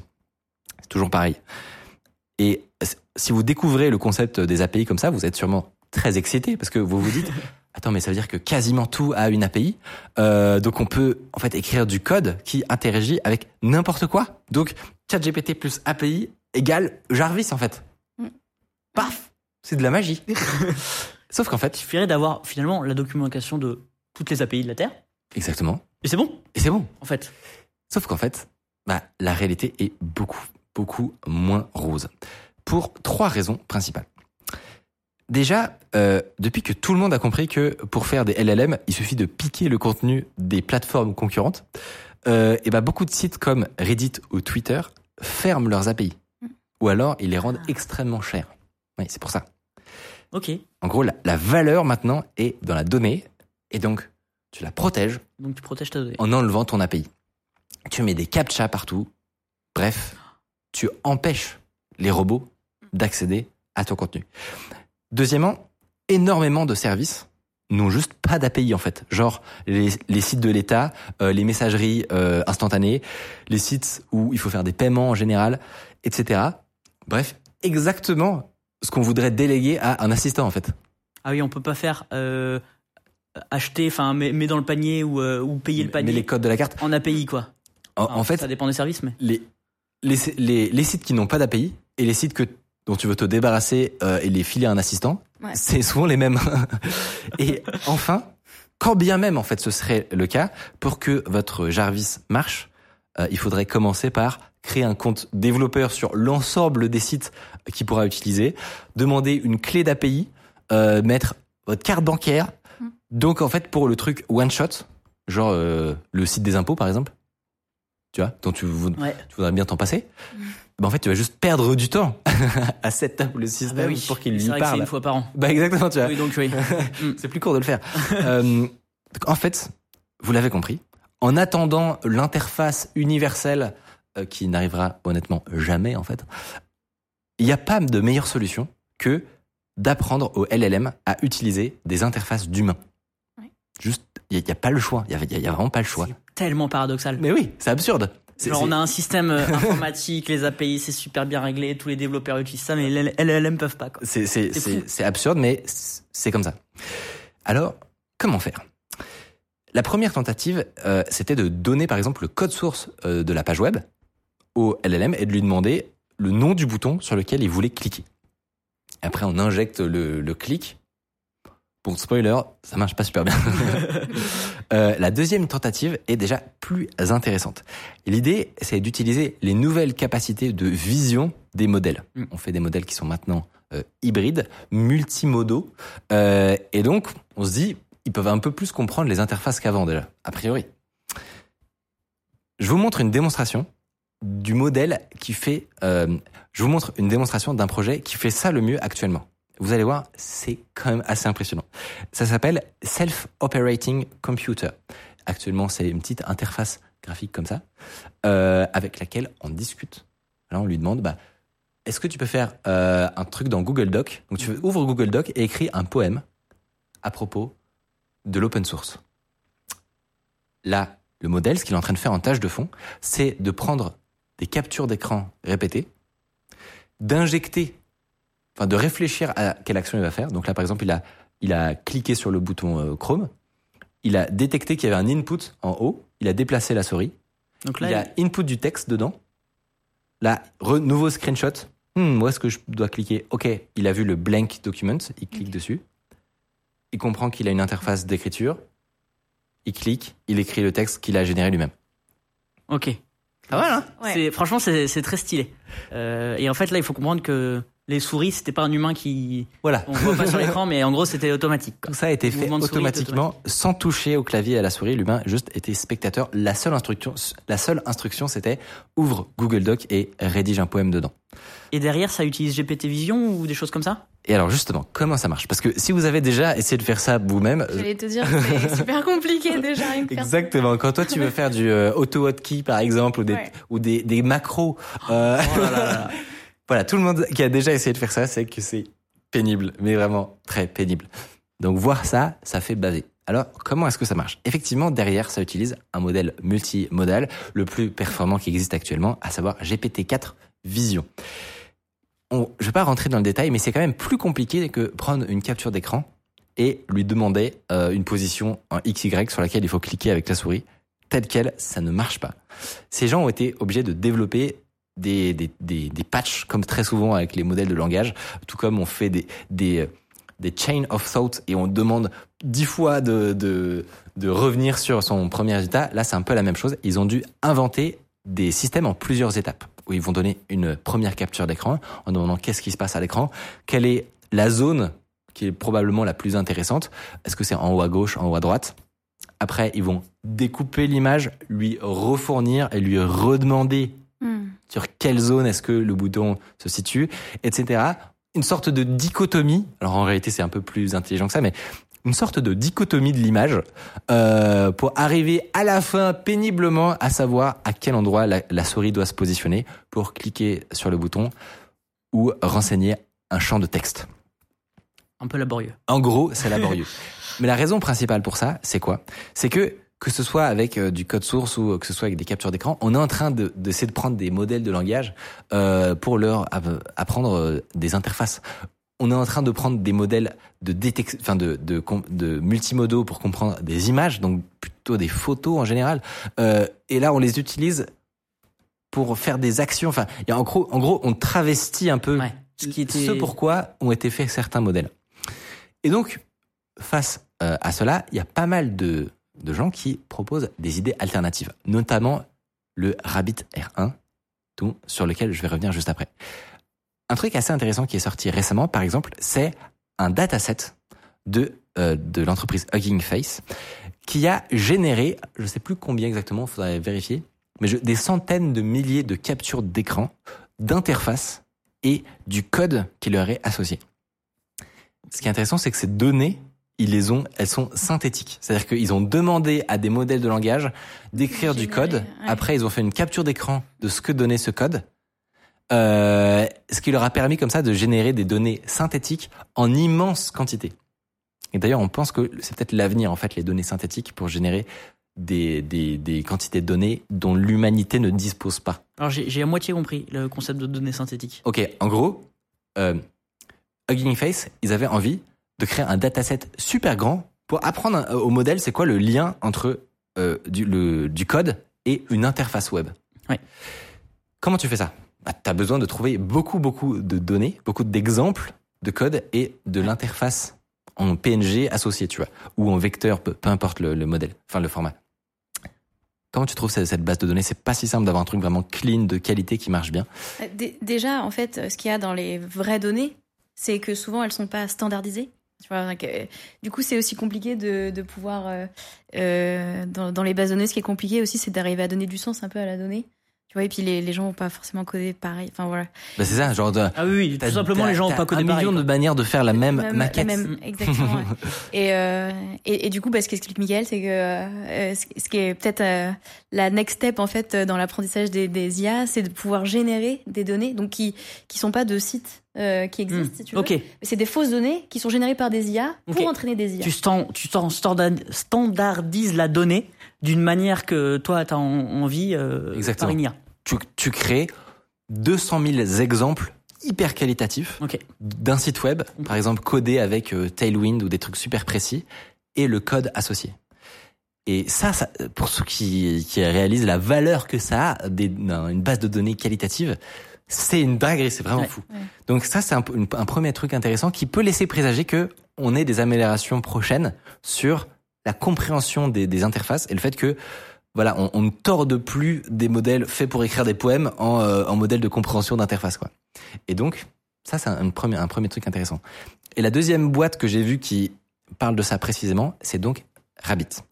Dans leur conférence, ils expliquent notamment qu'ils sont en train de travailler sur ce qu'ils n'appellent plus un LLM, donc un Large Language Model, mais un LAM, Large Action Model. Et leur idée, c'est de dire, les premiers modèles sont faits pour générer du texte, les seconds seront faits pour agir. Et donc, par définition, intégrer dans leur cerveau, entre guillemets, la notion d'interface, de euh, boîte avec des boutons, des formulaires, des choses comme ça. Quand on y réfléchit, si ça se trouve, si on, si on met toute notre énergie juste à résoudre ça, on pourrait Faire un jargon. faire mieux. Mm. Le truc, c'est que bah, ils ont annoncé ça avec beaucoup de promesses. Et franchement, ça, ça, si ça se produit, ça fait kiffer. Par exemple, ils expliquent que on pourrait apprendre des trucs à notre assistant. Donc, pour l'instant, c'est ce qu'on a dit. Jarvis n'est pas prêt. Pour plein de raisons. L'interface, enfin, savoir s'interfacer avec des, des logiciels très complexes, avoir une gestion de la mémoire aussi qui, qui soit très long terme, etc. Bon, pour plein de raisons, Jarvis n'est pas prêt. En fait, c'est un, problème d'interface, quoi. Tout Exactement. simplement. euh. C'est un des, un des problèmes, on va dire. Mais voilà, en gros, pour l'instant, c'est pas possible. Et du coup, eux, ce qu'ils disent, c'est que, en attendant, ce qu'on va faire, c'est au moins permettre d'apprendre très facilement des suites d'actions au modèle. Et donc, avec ce LAM, ce qu'ils ont teasé, c'est un mode apprentissage. Donc, en gros, tu tirais sur ta, ta page web ou sur ton application, tu ferais ta série d'actions, donc tu remplirais une fois tes impôts, et c'est tout. C'est tout, t'as t'as plus jamais à le refaire de ta vie, parce que ton modèle aurait Mm. appris. Tu Et- le prends par la main une fois, quoi. Exactement. C'est-à-dire qu'il est pas assez intelligent pour faire tout tout seul de A à Z, mais il est assez intelligent pour généraliser Mhm. ton, te- ton action. Même s'il y a une pop-up de cookie qui vient la prochaine fois, tu- il, il va réussir, il va réussir à la, à la contourner, contrairement à ton script auto-hotkey fait main. Euh, et surtout, ça va te prendre 10 minutes de l'enregistrer, donc tu, tu devrais avoir un réel gain de temps. Ça, c'est la promesse qu'ils font. Et c'est ce qui intéresse le plus en réalité parce que leur, leur, euh, leur appareil est sympa, voilà, ils font, ils savent faire du, du beau euh, hardware. Je crois qu'ils faisaient de l'audio avant. euh, Ils viennent de Ils ont un partenariat avec euh, Teenager Engineering, je crois, qui font des trucs euh, très luxueux, euh, très, très jolis, très luxueux. sympa. Et, euh, et donc ça plaît pour d'autres raisons, notamment il y a le, le micro est désactivé d'un point de vue hardware. Euh, tant que tu n'as pas appuyé sur le bouton euh, push to talk. Donc euh, la, la caméra, pareil, tu peux la, la, la cacher physiquement. Donc ils ont vraiment une, une, euh, une approche relativement saine de euh, de, de ce qu'ils souhaitent faire avec. Il y a quand même des grosses questions euh, sur euh, qu'est-ce qui va sur leur cloud, qu'est-ce qui reste sur ta machine, etc. Comme d'hab. Mais bon. Euh, mais ce qui intéresse le plus en réalité, c'est vraiment ce mode apprentissage parce que c'est là que tout se joue en gros si on veut un jour obtenir un Jarvis. Et pour terminer, un des trucs que je vais évidemment suivre, c'est euh, un mec qui sur Twitter s'est dit c'est c'est cool votre truc, mais euh, franchement, genre c'est pas si euh, sur le papier, c'est pas si compliqué de refaire le, le me- le même appareil euh, avec que des trucs open source sur un Raspberry Pi, par exemple. Et donc, euh, c'est ce qu'il disait. Tu combines euh, un Mixtral, par exemple, euh, Linux, un, un Whis- Whisper pour faire la transcription. Bon, si vous ne connaissez pas tous ces mots, dites-vous que c'est juste toutes les briques de transcription de speech to text, de text to speech, de modèle local, euh, qui permettraient d'avoir l'équivalent sur bah, juste un device euh, euh, que vous feriez vous-même à la maison, open source, que vous pourriez modifier. Donc, euh, donc c'est ça qui, qui va être compliqué pour une boîte comme Rabbit, euh, c'est que voilà, la réponse va être très très rapide euh, de la communauté open source. Je, moi, typiquement, moi je Ou crois, même d'autres acteurs, oui, d'autres acteurs. Genre un Microsoft ou un. Je pense que le- leur chance de survie, en fait, ce serait typiquement si ils avaient une approche un peu comme la Pebble Watch dont on avait parlé il y a un certain Oui. temps, et qui d'entrée de jeu so- misent tout sur le hardware et, et, et disent que ben voilà faire de l'open source sur du hardware, on sait, on sait que ça n'existe pas, c'est super super compliqué. Ça existe. Donc voilà. Je crois qu'actuellement, je suis même pas sûr que tu un device qui soit entièrement en open source, par exemple, tu vois. oh, si, Un device hardware. Mais pas un device très connu, quoi. Oui, voilà, pas un ordi, quoi. Enfin, voilà, par exemple. Euh, bref, et moi, je leur donne des chances.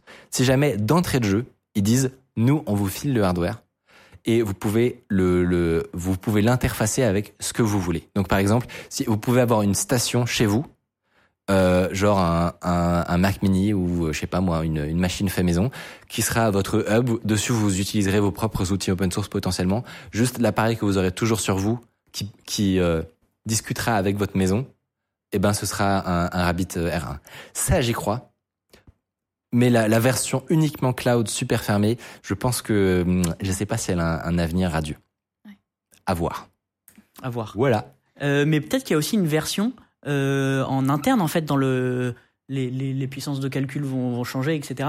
Et qu'en fait, il n'y aura pas besoin de, de contacter un, un ordinateur ou un serveur pour traiter la donnée IA. Alors, je sais que c'est pas tout de suite, mais il y a, Ouais. y, y des choses qui se font et tout. Peut-être qu'en fait, ça sera soit intégré à nos téléphones, Ouais. soit euh, dans un. En vrai, il est, il est super stylé leur, leur device, mais, Ouais, ouais. mais Mais c'est euh, pour ça que j'imaginais ce, soit standalone en gros.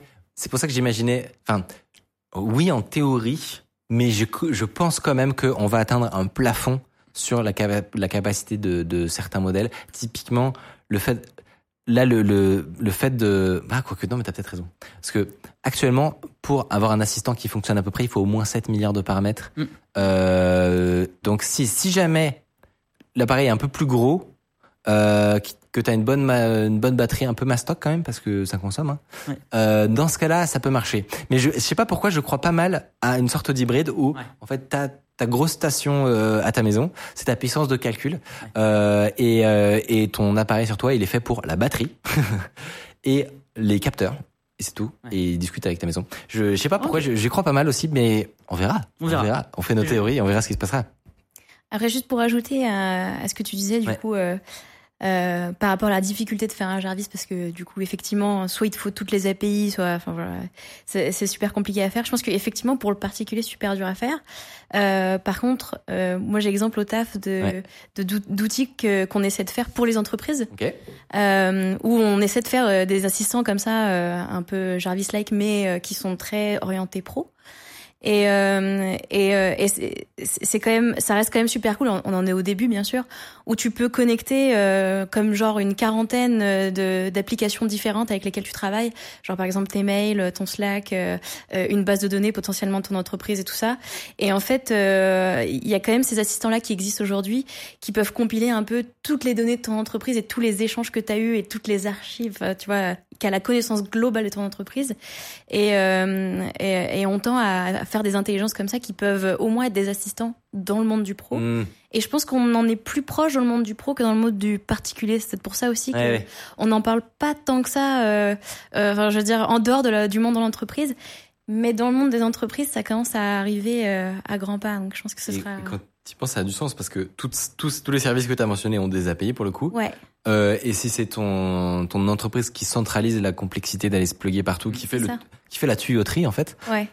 et Bah, ben euh, ça a plus de chances d'arriver. Ouais. Bah, sans vouloir faire de pub, si, Ah, tu rigole. Bah, sans vouloir faire de pub, mais donc à, à Amazon, on a Amazon Q, euh, qui est euh, qui est du coup un nouveau service où on on essaie de tout connecter. Donc euh, en fait, on te donne la possibilité de connecter tout ça, et en plus de ça, c'est connecté à ton cloud. Du coup, il y a ça. est-ce que tu as vu du coup euh, un moment, une discussion, un échange euh, où, tu as été halluciné de, cette capacité-là à interconnecter beaucoup d'API ou ou, ou, ou, ou alors est-ce qu'on est dans une situation où le problème de l'API est réglé, mais en fait il y en a d'autres qui sont encore assez limitants? Euh, le problème de l'API est réglé à, à ce niveau-là. Après, euh, euh, comme moi, je travaillais pas au sein d'une entreprise, enfin autre que euh, Amazon, j'ai pas encore vu un exemple concret euh, de euh, connexion de plein de services différents qui pourrait faire en sorte que, bah, du coup, euh, t'as réellement un assistant, euh, euh, qui pourrait te dire plus ou moins n'importe quoi Ouais, sur euh, les objectifs, ouais, les objectifs de l'entreprise, avec qui t'as parlé de ça, qui a eu l'idée de faire ça. Ou... Ouais, J'ai pas encore, si tu veux, euh, vu cet exemple-là, mais je sais que c'est la promesse euh, et que c'est l'objectif. Euh, donc, euh, je suis impatiente de voir des clients. ouais. En fait, c'est parce que c'est ouais, nos clients qui les utilisent et qui vont arriver à faire ces exemples-là. J'en ai pas encore vu. Ok, ok. Mais ouais. Parce qu'il est possible que ce soit qu'un des. enfin, Aujourd'hui, j'ai mis le focus sur l'interface, mais c'est probable. qu'il y a potentiellement des prochains épisodes à faire. On en avait un peu parlé déjà, Mathieu, mais c'est probable qu'il y ait d'autres volets qui, ne- qui soient non résolus pour obtenir Jarvis.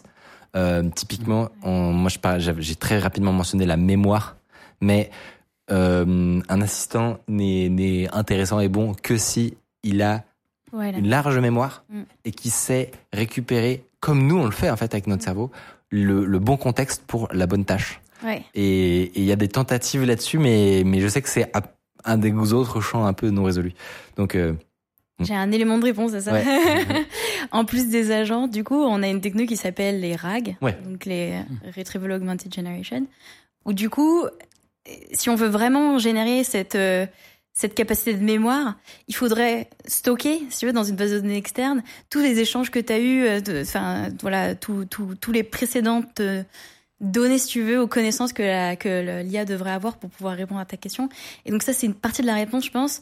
Et donc les RAG plus les agents, plus Ouais. les API connectés avec toutes ces, ça, ça pourrait être le début Ça de quelque chose ça pourrait. comme Jarvis.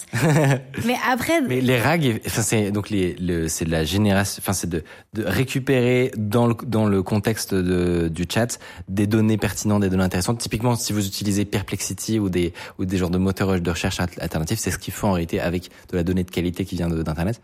Euh, c'est un domaine vachement en recherche du coup ouais. et, et et dont on n'est pas encore complètement maître. C'est-à-dire que c'est sûr, ouais. Ouais, euh, parfois ça marche super bien pour certaines choses et parfois on se rend compte que la, la tâche est beaucoup trop complexe et c'est pas stuffer des rajouter des trucs dans le contexte qui qui va fonctionner et parfois on se rend même compte on dérive un peu c'est pas grave ça ne sera pas dans la VOD mais on, se- on se rend même compte que un un document qu'on va rajouter dans le contexte fout complètement la merde et Mm. va euh, comme ce sont des, des des modèles qui sont super dépendants au moindre token qui qui les précède Ouais. parfois tu vas pourrir ta réponse parce que tu lui as donné les infos qu'il fallait pas. Il y a un truc avec le cerveau. En fait, c'est ce qui est fascinant, c'est que plus on bosse sur sur ça, plus on découvre ça, plus on, on, on réfléchit au cerveau humain en fait, Ouais. parce que Ouais. on réalise que, que nous on a pas du tout constamment tout ce qu'il y a dans notre cerveau dans notre mémoire immédiate. Ouais. On a une capacité, de- on a des comme des chemins et des connexions et une capacité à les sélectionner pile la bonne info, le bon,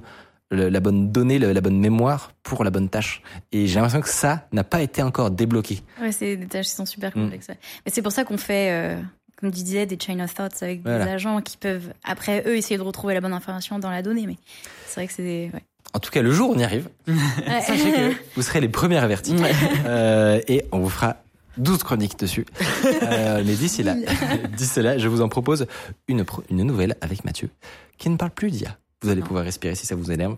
Euh, et, euh, et de quoi vas-tu nous parler, Mathieu? Et on va parler de jeux, vid- jeux vidéo et de monétisation un peu Bizarre. shady, bizarre. shady, le mot est peut-être un peu fort. Toxique. Euh, toxique euh, de certains euh, jeux vidéo. Et c'est parti. Salut. Si vous appréciez Underscore, vous pouvez nous aider de ouf en mettant 5 étoiles sur Apple Podcast, en mettant une idée d'invité que vous aimeriez qu'on reçoive. Ça permet de faire euh, remonter Underscore. Voilà. Telle une fusée. Bon, tout le monde a déjà joué à un jeu vidéo, que ce soit des gros triple A sur PC ou à un jeu mobile, genre euh, Candy Crush. Aujourd'hui, on a décidé de vous parler de la face sombre des jeux vidéo, leur monétisation. Le temps où euh, un jeu coûtait forcément 40, 50 balles est révolu depuis longtemps. Bon nombre de ces jeux sont désormais gratuits. Mais vous allez voir que certains de ces jeux se transforment en véritables machines à cash avec des pratiques très borderline que vous ne soupçonnez pas. Ils n'hésitent pas à utiliser la psychologie humaine et à mettre au point les meilleures ou les pires stratégies pour vous faire passer à la caisse à tout prix. Et vous allez voir, c'est maléfique. Et cette plongée dans ce monde fabuleux euh, des jeux gratuits, euh, mais qui ils veulent ta thune finalement, euh, commence le 22 euh, décembre dernier, en tout cas de mon côté, parce que ce jour-là, en fait, la Chine a annoncé de nouvelles restrictions euh, pour lutter euh, et de nouvelles réglementations pour lutter contre l'addiction euh, aux jeux vidéo. Alors c'est pas la première fois euh, qu'ils ont fait ça. Euh, la première fois c'était en 2019 où ils ont limité le, le temps de jeu pour les mineurs. Euh, ils n'avaient pas le droit de jouer entre 22h et 8h. Euh, après en 2021 ils ont dit pas plus de 3 heures par semaine, ce qui est quand même assez assez restrictif, on va pas se le cacher. Et puis il fallait s'enregistrer euh, euh, avec sa propre identité, donc avec une numéro de carte d'identité, euh, et c'était contrôlé via une base de données que contrôle l'État. Euh, bon ça, ça a pas trop marché parce qu'en fait ils utilisaient pas mal de comptes. euh, soit soit de majeurs, soit ils, ils utilisaient des des, des sous-comptes de, des comptes de leurs parents comme on peut faire sur Netflix. euh, donc bon, ça ça que les Chinois dérogent à la règle? oui. Euh, en- C'est pas si évident. Globalement, euh, de, de ce que j'ai compris, en fait, ils ont fait une analyse sur euh, les, les joueurs, sur les, les jeux qui se tournent sur Unity avec un ensemble de données anonymisées. Ils ont constaté que, suivant les années, les, les stats avaient pas trop changé. Euh, partout dans le ouais. monde et donc ils se sont dit bah a priori alors que le marché chinois est quand même un gros marché donc ils se sont dit que a priori il y avait peut-être des gens qui qui contournaient un petit peu ces ces restrictions. Sauf que cette fois-ci euh, fin décembre fois 2023 c'est nettement plus violent pour euh, l'industrie du, du jeu vidéo et encore plus du jeu vidéo euh, en Chine. Parce que c'est euh, il s'agit dans, dans cette réglementation euh, d'interdire aux jeux en ligne d'accorder des récompenses donc in-game quand un joueur se connecte tous les jours qui est très utilisé par un certain type de jeu ou alors quand par exemple il dépense pour la première fois euh, de l'argent euh, dans un jeu, souvent il y a des grosses récompenses euh, qui sont amenées avec. Pareil, c'est énormément utilisé dans les stratégies de, de, de certains jeux. Et, euh, également, il plafonne le chargement des comptes euh, des joueurs. Bref, il y a vraiment une, une envie de, de, de un- une envie de, restreindre les microtransactions, comme on appelle, des, jeux free, free to play, donc euh, via ces, ces microtransactions, et donc de réguler euh, tous ces mécanismes. Qu'est-ce que ça Pourquoi je vous en parle? Parce que bon, c'est juste une loi qui est euh, un projet de loi en Chine. Résultat, le jour même, Tencent, donc Tencent, c'est quand même, ils possèdent Riot Games et ils ont un peu moins de 50% dans Epic Games, donc c'est quand même bah, sans doute l'une des plus grosses sociétés euh, de jeux vidéo au monde. D'ailleurs, euh, Hardis, on a fait une vidéo super intéressante si ça vous intéresse. Ils ont perdu 10% en bourse le jour de l'annonce, ce qui est absolument phénoménal. Et NetEase, qui est un acteur du jeu vidéo euh, un peu plus centré sur le marché chinois. Euh, 20% le jour de l'annonce et je crois que les jours suivants ça monte jusqu'à 25%. Euh, donc c'est tellement violent que le gouvernement ils, se, ils ont dit non mais c'est un projet de loi. On va peut-être voir un peu le texte. On va étudier avec attention les retours euh, parce que en fait ça a eu un tel impact sur euh, bah, sur ces sociétés que en fait euh, c'est pas forcément le bon calcul euh, pour la Chine. Et d'ailleurs un truc un peu rigolo pour se faire pardonner, ils ont approuvé le lancement de 105 jeux. En fait il faut savoir que là-bas il y a une régulation qui doit valider tous les jeux qui sortent en Chine, ce qu'on n'a pas à nous, mais bah, un peu comme au cinéma où tu dois avoir euh, ton moins de 12, moins de 18, eux ils doivent valider tous les jeux. Et donc là d'un coup ils se sont dit vas-y on, on valide 105 jeux. Mais pourquoi les gens ils se sont dit ouais c'est de l'enfumage? Parmi ces 105 jeux, il y a des jeux qui n'existaient plus en fait. Qui étaient, qui- les, les- les créateurs avaient mis la clé sous la porte entre le moment où ils avaient où ils avaient soumis leur jeu pour le marché chinois Ouais. et maintenant. ils ont ils vont valider des jeux random quoi. Euh, bref, pourquoi de tels impacts sur ces deux euh, sociétés mastodontes de jeux vidéo euh, en Chine Eh ben là, je l'ai déjà un tout petit peu dit, c'est à cause d'un type de jeu, les free-to-play. Les free-to-play, du coup, c'est un, des jeux euh, gratuits, mais où dedans, on va pouvoir effectuer des microtransactions au fil du jeu, soit pour, par exemple, acheter des skins et embellir un petit peu son jeu, soit carrément pour avancer plus vite dans le jeu et euh, Pay to win finalement. et, et ça devient euh, finalement euh, un pay to win. Et, euh, et donc c'est un type de jeu qui a, qui, euh, qui a d'abord beaucoup percé en Corée du Sud et aussi pas mal sur les jeux mobiles et qui aujourd'hui euh, est un peu présent partout dans le jeu vidéo, même sur le- les jeux P- PC. À tel point qu'en 2021 c'était 50%, 2% pardon, 52% des revenus de l'industrie du jeu vidéo mondial. Ah ouais. Donc c'est plus de la moitié euh, de, de le- des revenus du jeu vidéo, c'est du free-to-play avec des microtransactions.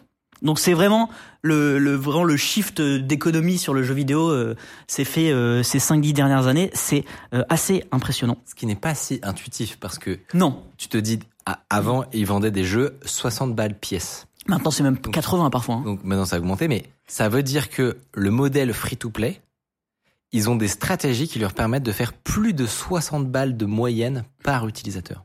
C'est Ouais. Or, Incroyable. moi, je, je n'ai jamais dépensé un centime en microtransactions de ma vie. également.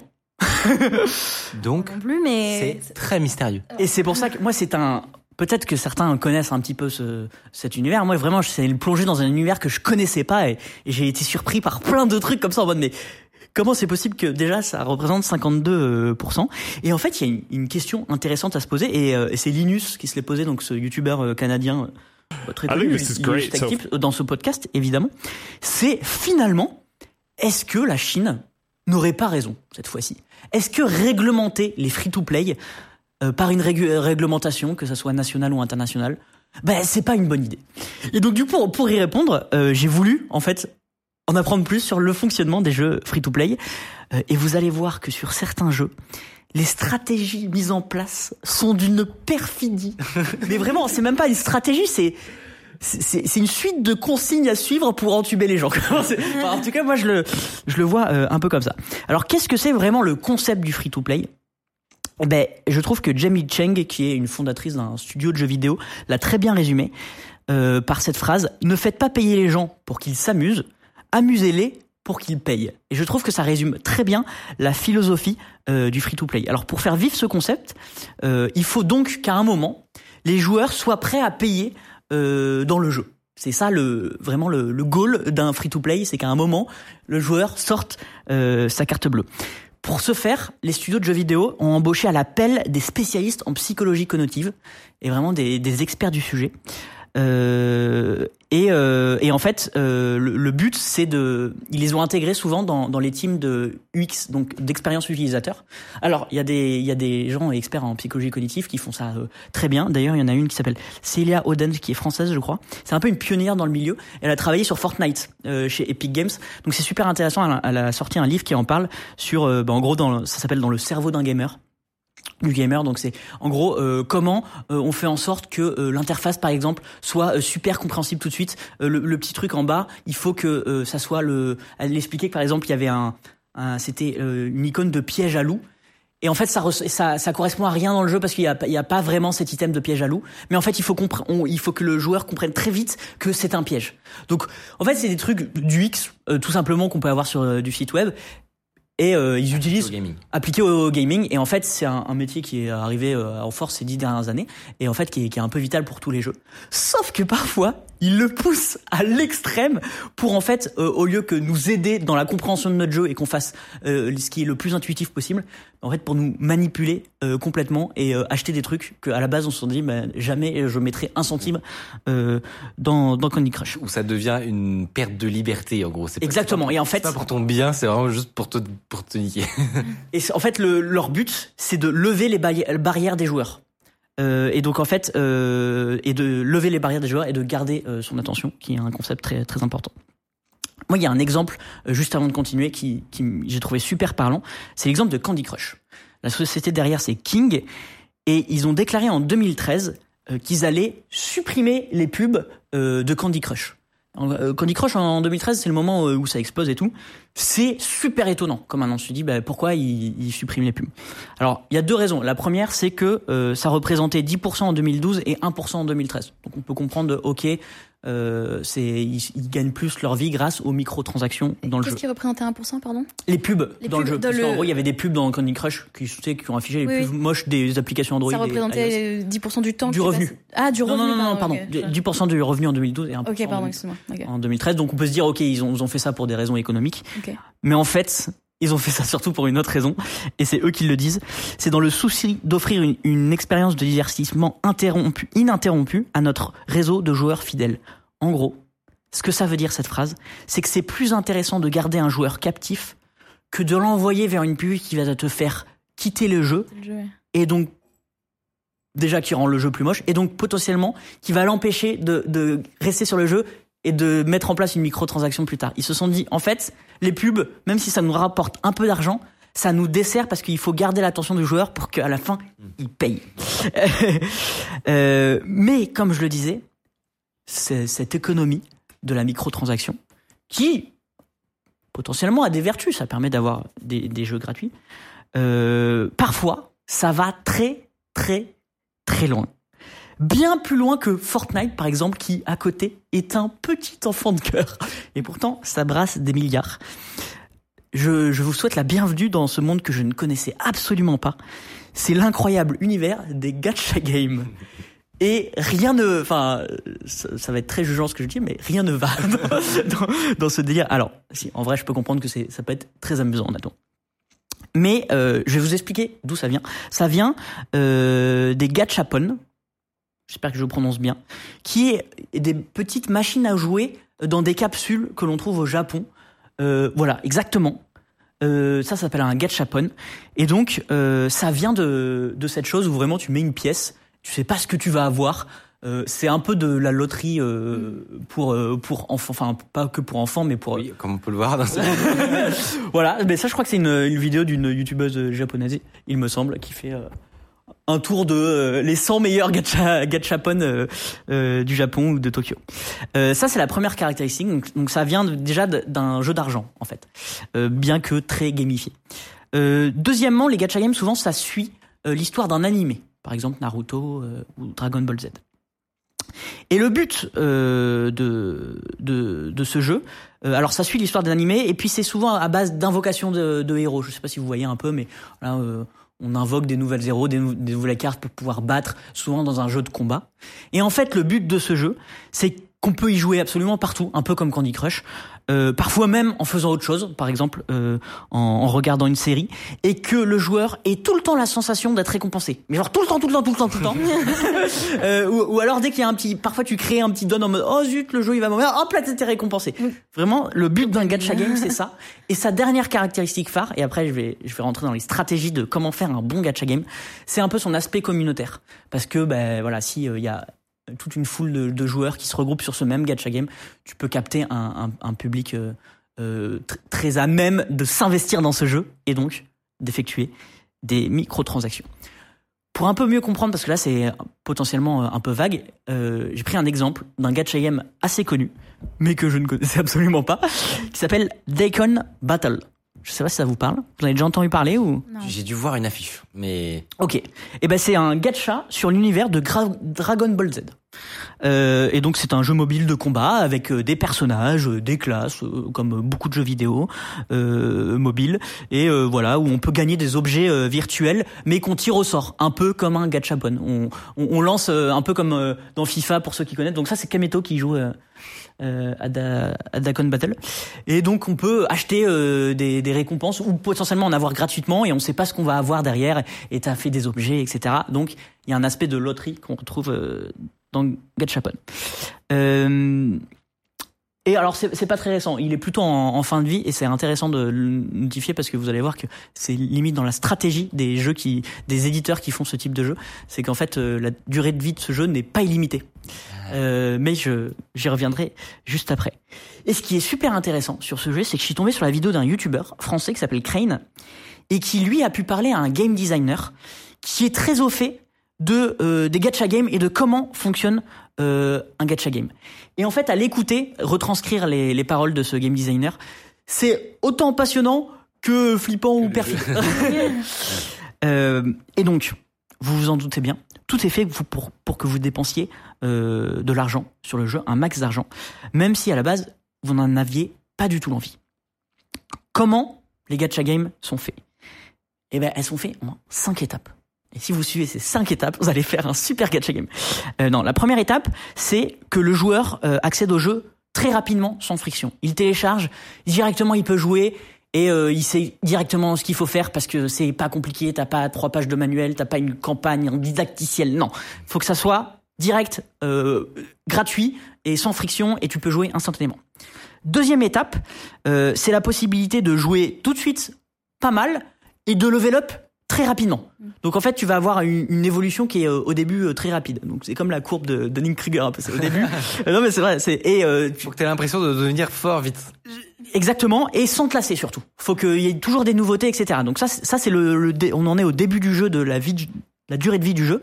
C'est les deux premières étapes.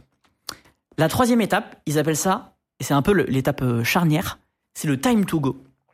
C'est-à-dire que à ce moment-là, de façon prévue par euh, l'éditeur et, et le studio du jeu vidéo, euh, il faut paradoxalement que le joueur ait envie d'arrêter le jeu. Et il le force à un peu à arrêter le jeu. Par exemple, en, en, en, en nécessitant euh, plus de points. Et il a pas assez de points. Donc du coup, il faut soit faut qu'il attende, ou en passant par des, jeux- des phases de jeu où il y a plus trop de nouveaux contenus. Donc ça l'ennuie un peu. Il crée vraiment ce, ce truc de ah je suis un peu frustré euh, par le jeu à ce moment-là. Vraiment le but c'est de créer une frustration à ce moment-là. Et c'est vraiment dans les euh, cinq commandements d'un gacha game, c'est C'est nécessaire. c'est nécessaire. Il y a un plateau, le, le joueur, il, il se fait chier un peu. Pourquoi il fait ça? Pour mettre en place la quatrième étape, qui s'appelle le return hook, donc le, le crochet de rappel, on pourrait dire. Euh, et là, quelques temps après, du coup, tu arrives avec des nouveaux événements. Euh, et en fait, pourquoi ils ont créé euh, la frustration? C'est qu'en fait, une fois que tu as ça, et ben en fait, tu es sûr que euh, ça s'intègre dans ton quotidien. Que à partir de ce moment-là, ce jeu potentiellement tu vas vraiment l'ouvrir tous les jours et qu'il est dans ton quotidien. Une fois ça t'a créé de la frustration euh, de pas euh, pouvoir avancer comme tu voulais, finalement Et le jeu est, est de lui-même a débloqué la capacité à venir te chercher là où t'es pour te ramener sur le jeu. exactement. Et en fait à, à partir de ce moment-là, si tu n'y vas pas, eh ben c'est ça qui te crée la frustration. Donc en fait tu crées une première frustration artificielle pour que derrière La t'aies la, combler. la combler par tu vas sur le jeu. Déjà, euh, c'est- euh. C'est super contre-intuitif, je trouve. ouais. Euh, ouais. Mais, mais apparemment, c'est comme Tinder, euh, qui est vraiment aussi basé sur ce principe-là de te renvoyer des, de te récompenser après t'avoir frustré. Enfin, bon, Ah oui, en c'est ce que ah, dit le chat. ah oui sur en, en mettant des profils en avant, plus ou moins euh, des, des profils en avant. Exactement. Il te, il te push à, à une audience. Euh, Enfin, il te push à, à plus de profils après avoir fait exprès de te montrer à personne. Enfin, Jusqu'à ce que et pour réobtenir cette bon alors je, je veux pas spoiler Bah, Non non coup- t'inquiète. mais le, le problème c'est que ça spoil un peu la suite Mais donc du coup, la, la cinquième et dernière étape que que ces, ces jeux attendent. Alors dans, dans le type de Dokkan Battle, ils appellent ça amener à l'invocation parce que en fait tu peux invoquer des, des nouveaux héros. Euh, et en fait c'est euh, bah, c'est ce qui est typiquement assez souvent euh, payant si tu veux des, des bons héros et des, et des belles cartes. Et donc tu vas potentiellement être amené à payer à ce moment-là. Euh, mais ce qui est intéressant, c'est que euh, euh, en faisant cette analyse, tout le monde est d'accord pour dire que c'est pas un très bon gameplay les les les gacha games. Il y, aurait plein de choses pour que tu t'amuses mieux et plus plus efficacement. Et en fait, ce qui m'a retourné le cerveau, c'est que le game designer, il disait en gros en substance que c'est si pour avoir un bon gacha game, il faut pas que le game le gameplay soit incroyable. Parce que sinon, tu ne, bah, typiquement, t'as créé une frustration à un moment où, où tu devais pas. Euh, et, et par exemple, au début, il faut qu'il farme beaucoup, pas mal de temps. Ça peut être un peu chiant. Un, un, un- bon gameplay de jeu vidéo que tu payes, il ferait pas ça parce qu'il va pas te euh, de passer euh, euh, trois jours à farmer euh, comme un porc. Je dis trois jours, mais j'aurais dit j'aurais j'aurais pu dire euh, plus ou moins. Et donc en fait, euh, c'est pas un gameplay très satisfaisant pour le joueur, mais c'est un type de gameplay grâce à ces cinq étapes qui peut amener le, le joueur à potentiellement effectuer sa première transaction. Donc ouais, il faut que le jeu soit pas Ah. trop fou- pas fou. Sinon, la, la courbe de, de la récompense n'est pas bien respectée. Exactement. Tu as super bien, tu as super bien résumé. bizarre. Attends, parce que du coup, en fait, ce que tu te dis, c'est que après, tu vas être prêt à, à payer Bah, si tu veux pour revivre, améliorer ton expérience. En fait, le but ultime de ces jeux de gacha game, quand tu les développes évidemment, euh, c'est de c'est de faire passer la barrière à un joueur. De tu passes de tu es un joueur gratuit et tu ne payes pas ton jeu à tu as effectué ta première microtransaction. C'est tout l'enjeu de tous ces jeux. C'est vraiment tu ne payes rien à tu as payé une fois. Même si c'est 99 centimes. Et souvent, c'est la première fois que tu payes, c'est pas beaucoup plus. Et, euh, en fait, pourquoi? Parce qu'une fois que tu as payé 99 centimes, les barrières derrière sautent les unes après les autres. Parce que, euh, en fait, ils font en sorte que pour 99 centimes, tu aies eu un résultat insane. Beaucoup trop pour ce que ça t'a coûté. En gros, là, vraiment, ils t'ont rincé la première fois. Ils t'ont 99 centimes, ils t'ont mis des étoiles dans les yeux, tout ce que t'as pris en loterie, c'était des dingueries et tout machin. Ah, mais il, il modifie les, les Évidemment. probabilités des. Évidemment, des il me dit. cadeaux. Euh, évidemment. Ah non, mais tu crois qu'ils ont une race Et donc, en fait, la première fois, c'est 99 centimes. Puis après, le pack d'après, c'est 2. Puis toi. Puis 4. Il y en a même qui, qui disent, et qui, euh, alors je sais- enfin, qui pensent, qu'il y a des algos qui détectent tes habitudes de dépenses du joueur pour que- toujours Se te faire passer, sur, euh, se calquer et un tout petit peu plus. Ouais. En mode, euh, ah, il est habitué à, à payer euh, 2 euros. Ah, euh, 2,50 euros, euh, potentiellement, euh, ça peut passer. Alors ça, je sais que c'est pas tous les, tous les jeux qui font ça. Mais vraiment, le but, c'est, de faire augmenter un peu le panier moyen, comme, comme, comme on pourrait dire. Et en fait, ce procédé a fait deux choses. C'est que déjà, t'as lié ta carte bleue au jeu. Bon, c'est un premier truc très pratique. Mais surtout, qu'en fait, ils ont analysé que le fait d'avoir payé une fois, ça change complètement ton, ton procédé psychologique, en fait. C'est le, le, le premier achat, c'est le plus important parce que derrière, euh, tu as débloqué le fait que tu as déjà acheté et que potentiellement, tu vas racheter derrière. Bah, il y a aussi que t'as commencé à, je sais pas, c'est pas une grosse somme, tu vois, 99 centimes par exemple, mais t'as Ouais. commencé à investir dans le jeu, du, du coup, tu te dis, Tant qu'à faire, bah, c'est bon là, j'ai, choisi ce bout, jeu. ouais, J'ai choisi ce jeu.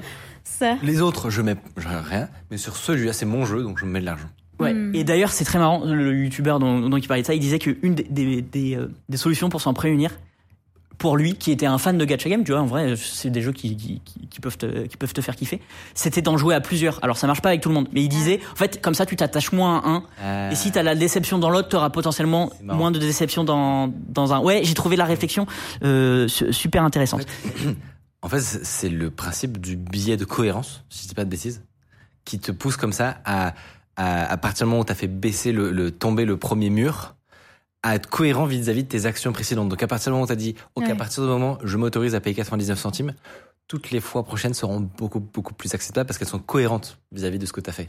Ouais. Alors j'ai plus le nom en tête du billet, mais euh, s'ils veulent. euh, euh, non, mais du coup t'es Ah sûr oui. de c'est ça? Ouais, ouais, à peu près. Euh, ok. Euh, et donc du coup, en fait, euh, c'est ce que la loi chinoise vou- voulait interdire à la base. C'était vraiment ce premier achat que tu puisses avoir des récompenses euh, complètement insane. Et la deuxième euh, qu'ils veulent t'interdire, c'est un mécanisme dont j'ai un peu moins parlé, c'est que tu as des récompenses si tu te connectes tous les jours. Mais si tu loupes un- une journée, eh ben tu redescends à zéro. Et donc Mm. par exemple, s'il faut que tu te connectes 150 jours d'affilée pour avoir une récompense de fou, en fait, ça incite vachement à ça. Et la, la loi chinoise euh, voulait empêcher ça. Et donc en fait, il y a là je vous ai écrit la, la plus l'étape les plus importantes, mais en fait il y a plein de petites méthodes comme ça qui sont mises en, place dans un gacha game, notamment le, le fait que ils, ils font un fin mélange entre ils te ils te quand même gardent une chance en mode tu peux avoir ce que tu vas payer et gratuitement, et de temps en temps ils t'en donnent un pour, pour, pour quand même que tu gardes euh, un peu la foi dans le jeu et de se dire ah en fait euh, le jeu il est quand même coûte. Au compte goutte on va te donner une carte euh, chouette sans avoir payé. Mais en réalité ce qui est codé derrière c'est que si tu ne payes pas euh, et ben tu ne pourras jamais gagner contre euh, contre en tout cas sur la durée contre ceux euh, qui payent. Et pour donner un petit peu de, de de chiffres et de thunes le mec dans sa vidéo disait que par exemple pour avoir u- u- une carte assez classique euh, et bonne, il fallait miser, euh, fallait avoir mis dans le jeu 300 ou 400 dollars en moyenne dans le jeu. Et pour avoir une carte légendaire, alors là je le cite, hein, vraiment je, je, je lui fais confiance, euh, c'était 2500 à 3000 euros en moyenne pour avoir une carte légendaire sur Dokkan Battle. Mais tu sais- Tu vois, moi, moi qui connaissais pas cet univers, quand j'ai vu ça, Wouah Mais c'est pour ça qu'en fait, euh, ils sont quand même profitables, même s'il y a des gens qui vont jamais payer comme nous. Enfin, ce que je vous avez dit au début de l'émission, c'est que vous avez jamais payé, euh, moi non plus. Mais c'est parce qu'en fait, à côté de ça, il y a des, il y a Ouais, des ouais, il y a gens des- qui mettent euh, des sommes euh, toutes leurs, euh, toutes leurs économies là-dedans. quoi. incroyables, quoi. Exactement. Et en fait, est-ce est-ce que ça marche ou pas? Eh ben, tu l'as exactement dit. En fait, dans ces jeux, alors euh, tout jeu confondu, pas uniquement les gacha games, mais tous les free to play confondus, il y a souvent entre 5 et 10 seulement des joueurs qui payent. Mais en fait, les joueurs qui payent beaucoup, qu'on appelle les baleines, c'est ceux qui financent le jeu. Ouais, c'est fou. Euh, et en fait, le but de ces sociétés qui montent des gacha games, c'est de créer un, un super fan game, donc un, un jeu à baleines. Et c'est grâce à ces baleines qu'ils vont financer le jeu.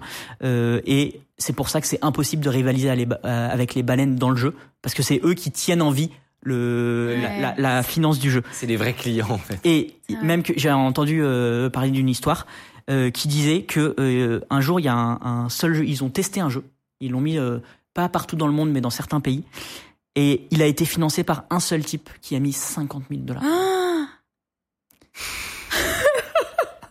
C'est-à-dire qu'il y a vraiment, c'est comme si le mec il avait n'a racheté le studio quoi. En fait, ce qui est- moi, ce que je trouve C'était un petit un petit jeu, hein, c'était pas un jeu très populaire Ce comme qui euh, est terrible, qu'on pourrait se dire, bah, probablement que la personne qui a mis 50 000 balles, c'est qu'elle roule sur l'or et c'est un millionnaire. Alors, oui, dans ce cas-là, un peu, mais, mais ce que je veux dire, c'est que c'est très probable énormément de, paniers très élevés euh, ne correspondent pas du tout à des revenus très élevés et comme on peut le voir euh, au casino ou euh, dans le ou dans tous les trucs addictifs ou de la drogue, etc.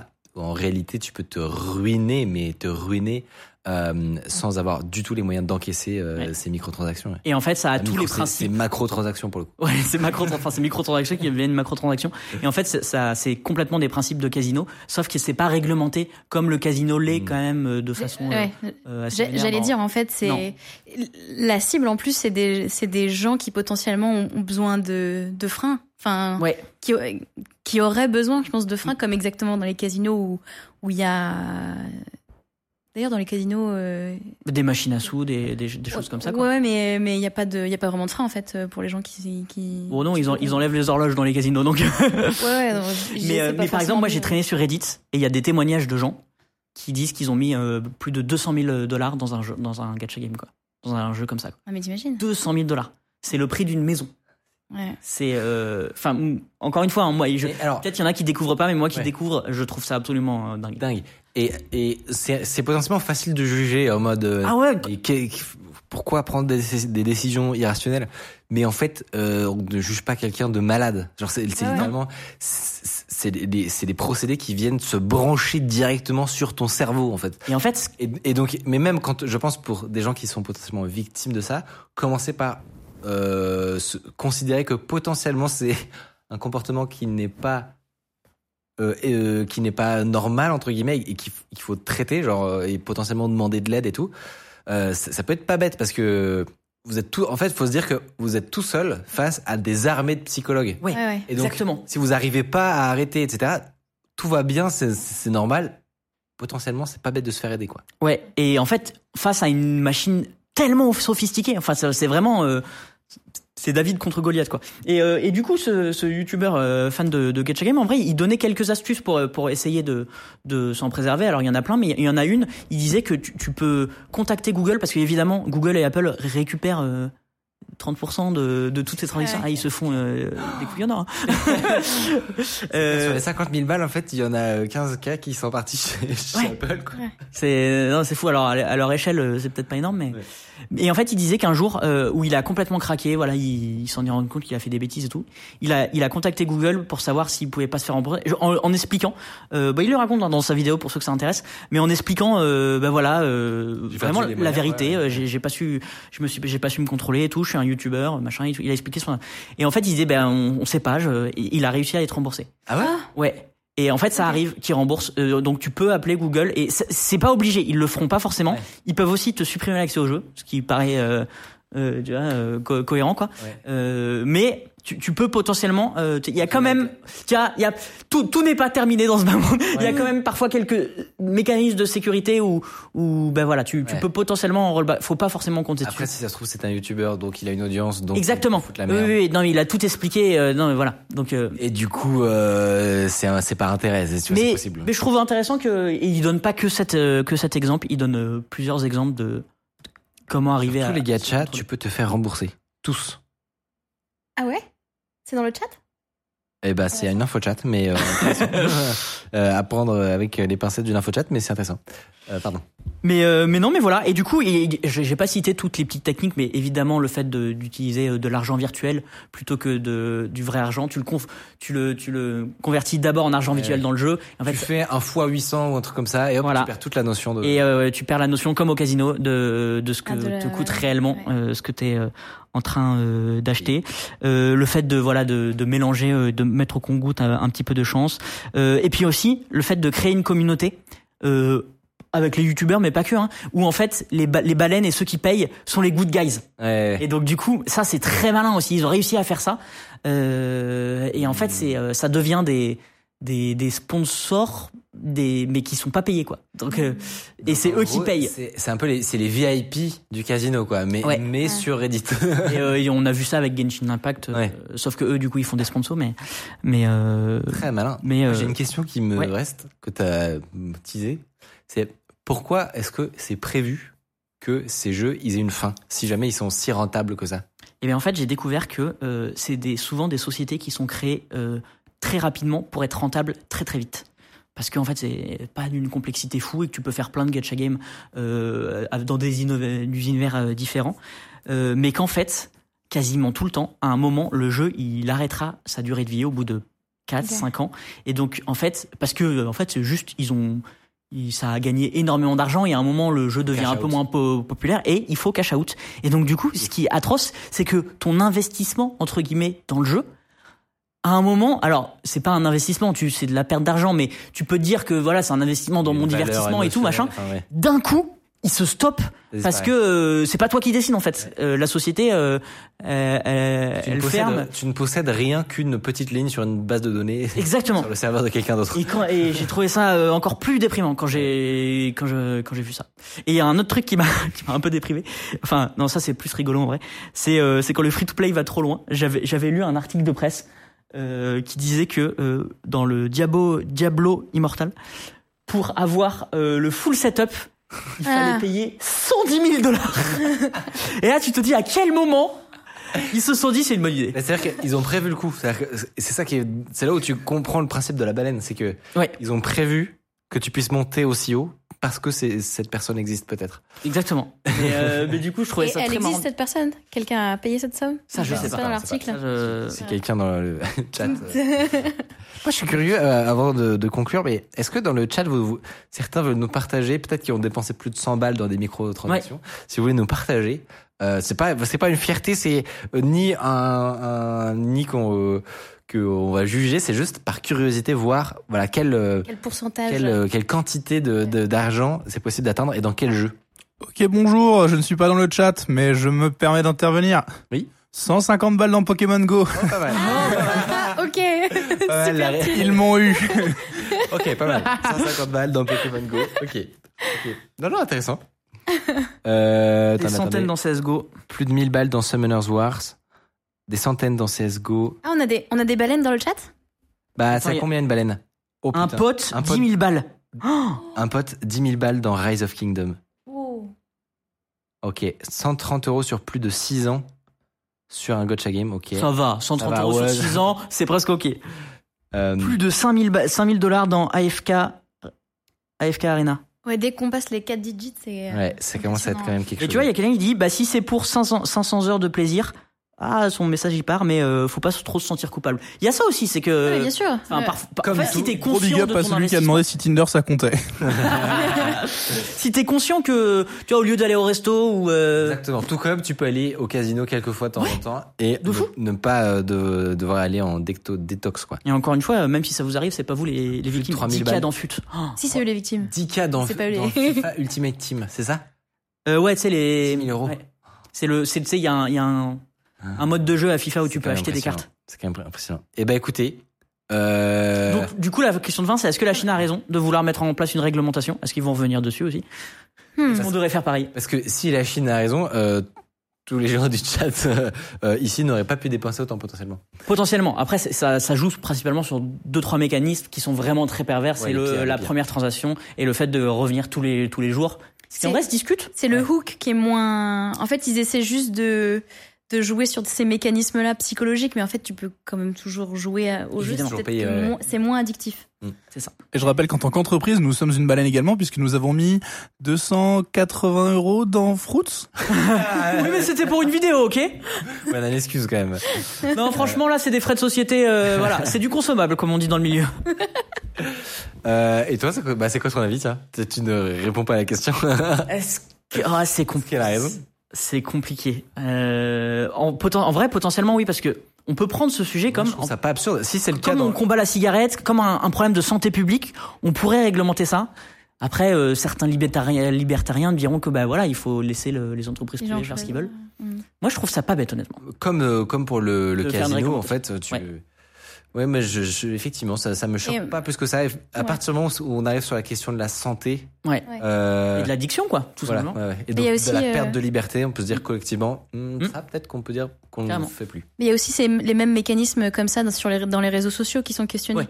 Euh, sur par exemple TikTok où, euh, où ouais. c'est c'est un système qui est très addictif aussi de swiper sur des Ouais. vidéos et des trucs comme ça et qu'au final bah on commençait à se questionner sur la santé des jeunes bah à ce moment-là je trouve que c'est quand même important de se poser la question euh, et ben, à ce moment-là ce qu'a fait le parti communiste chinois c'est de euh, réduire le temps de maximum de maximum de TikTok à 40 minutes Mm. et après ils ont fait un gros cli un euh, et un gros une grosse sélection sur les contenus euh, mis en avant sur la plateforme ouais. et t'as des tutos pour devenir astronaute euh, pendant que nous on a des danses Ouais, ouais.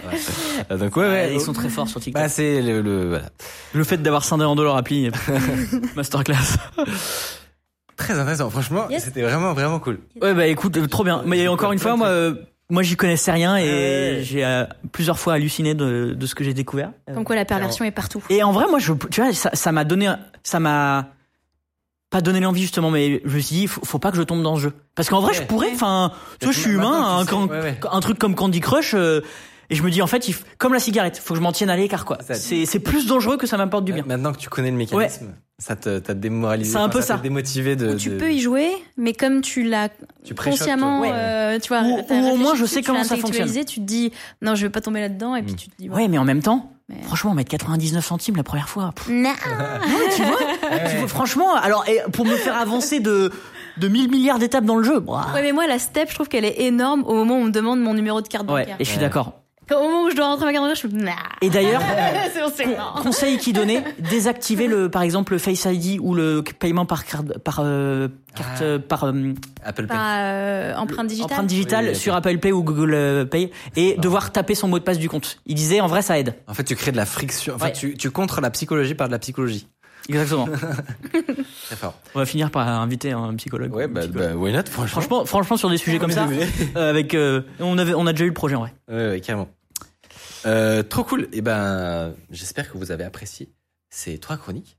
Et Euh, et tu sais qu'on finit l'émission à 21h qui est normalement l'heure de fin de l'émission. Exactement. C'est incroyable. Là, c'est l'émission chronométrée. Euh, J'espère que vous avez, en tout cas, découvert des, découvert des choses avec nous. Euh, si vous avez raté des morceaux de l'émission, euh, tout, sera, sera dis- tout cela sera disponible sur la chaîne YouTube, évidemment. Euh, et sinon, vous pouvez follow cette chaîne Twitch. La prochaine émission, c'est dans deux semaines, mercredi à 19h. Et sur ce, bah, nous, on vous souhaite euh, une très bonne soirée. Merci Tiffany et Mathieu. Merci à vous. Avec grand plaisir. Et, euh, et à la prochaine. Bonne soirée. Tchuss Tchuss.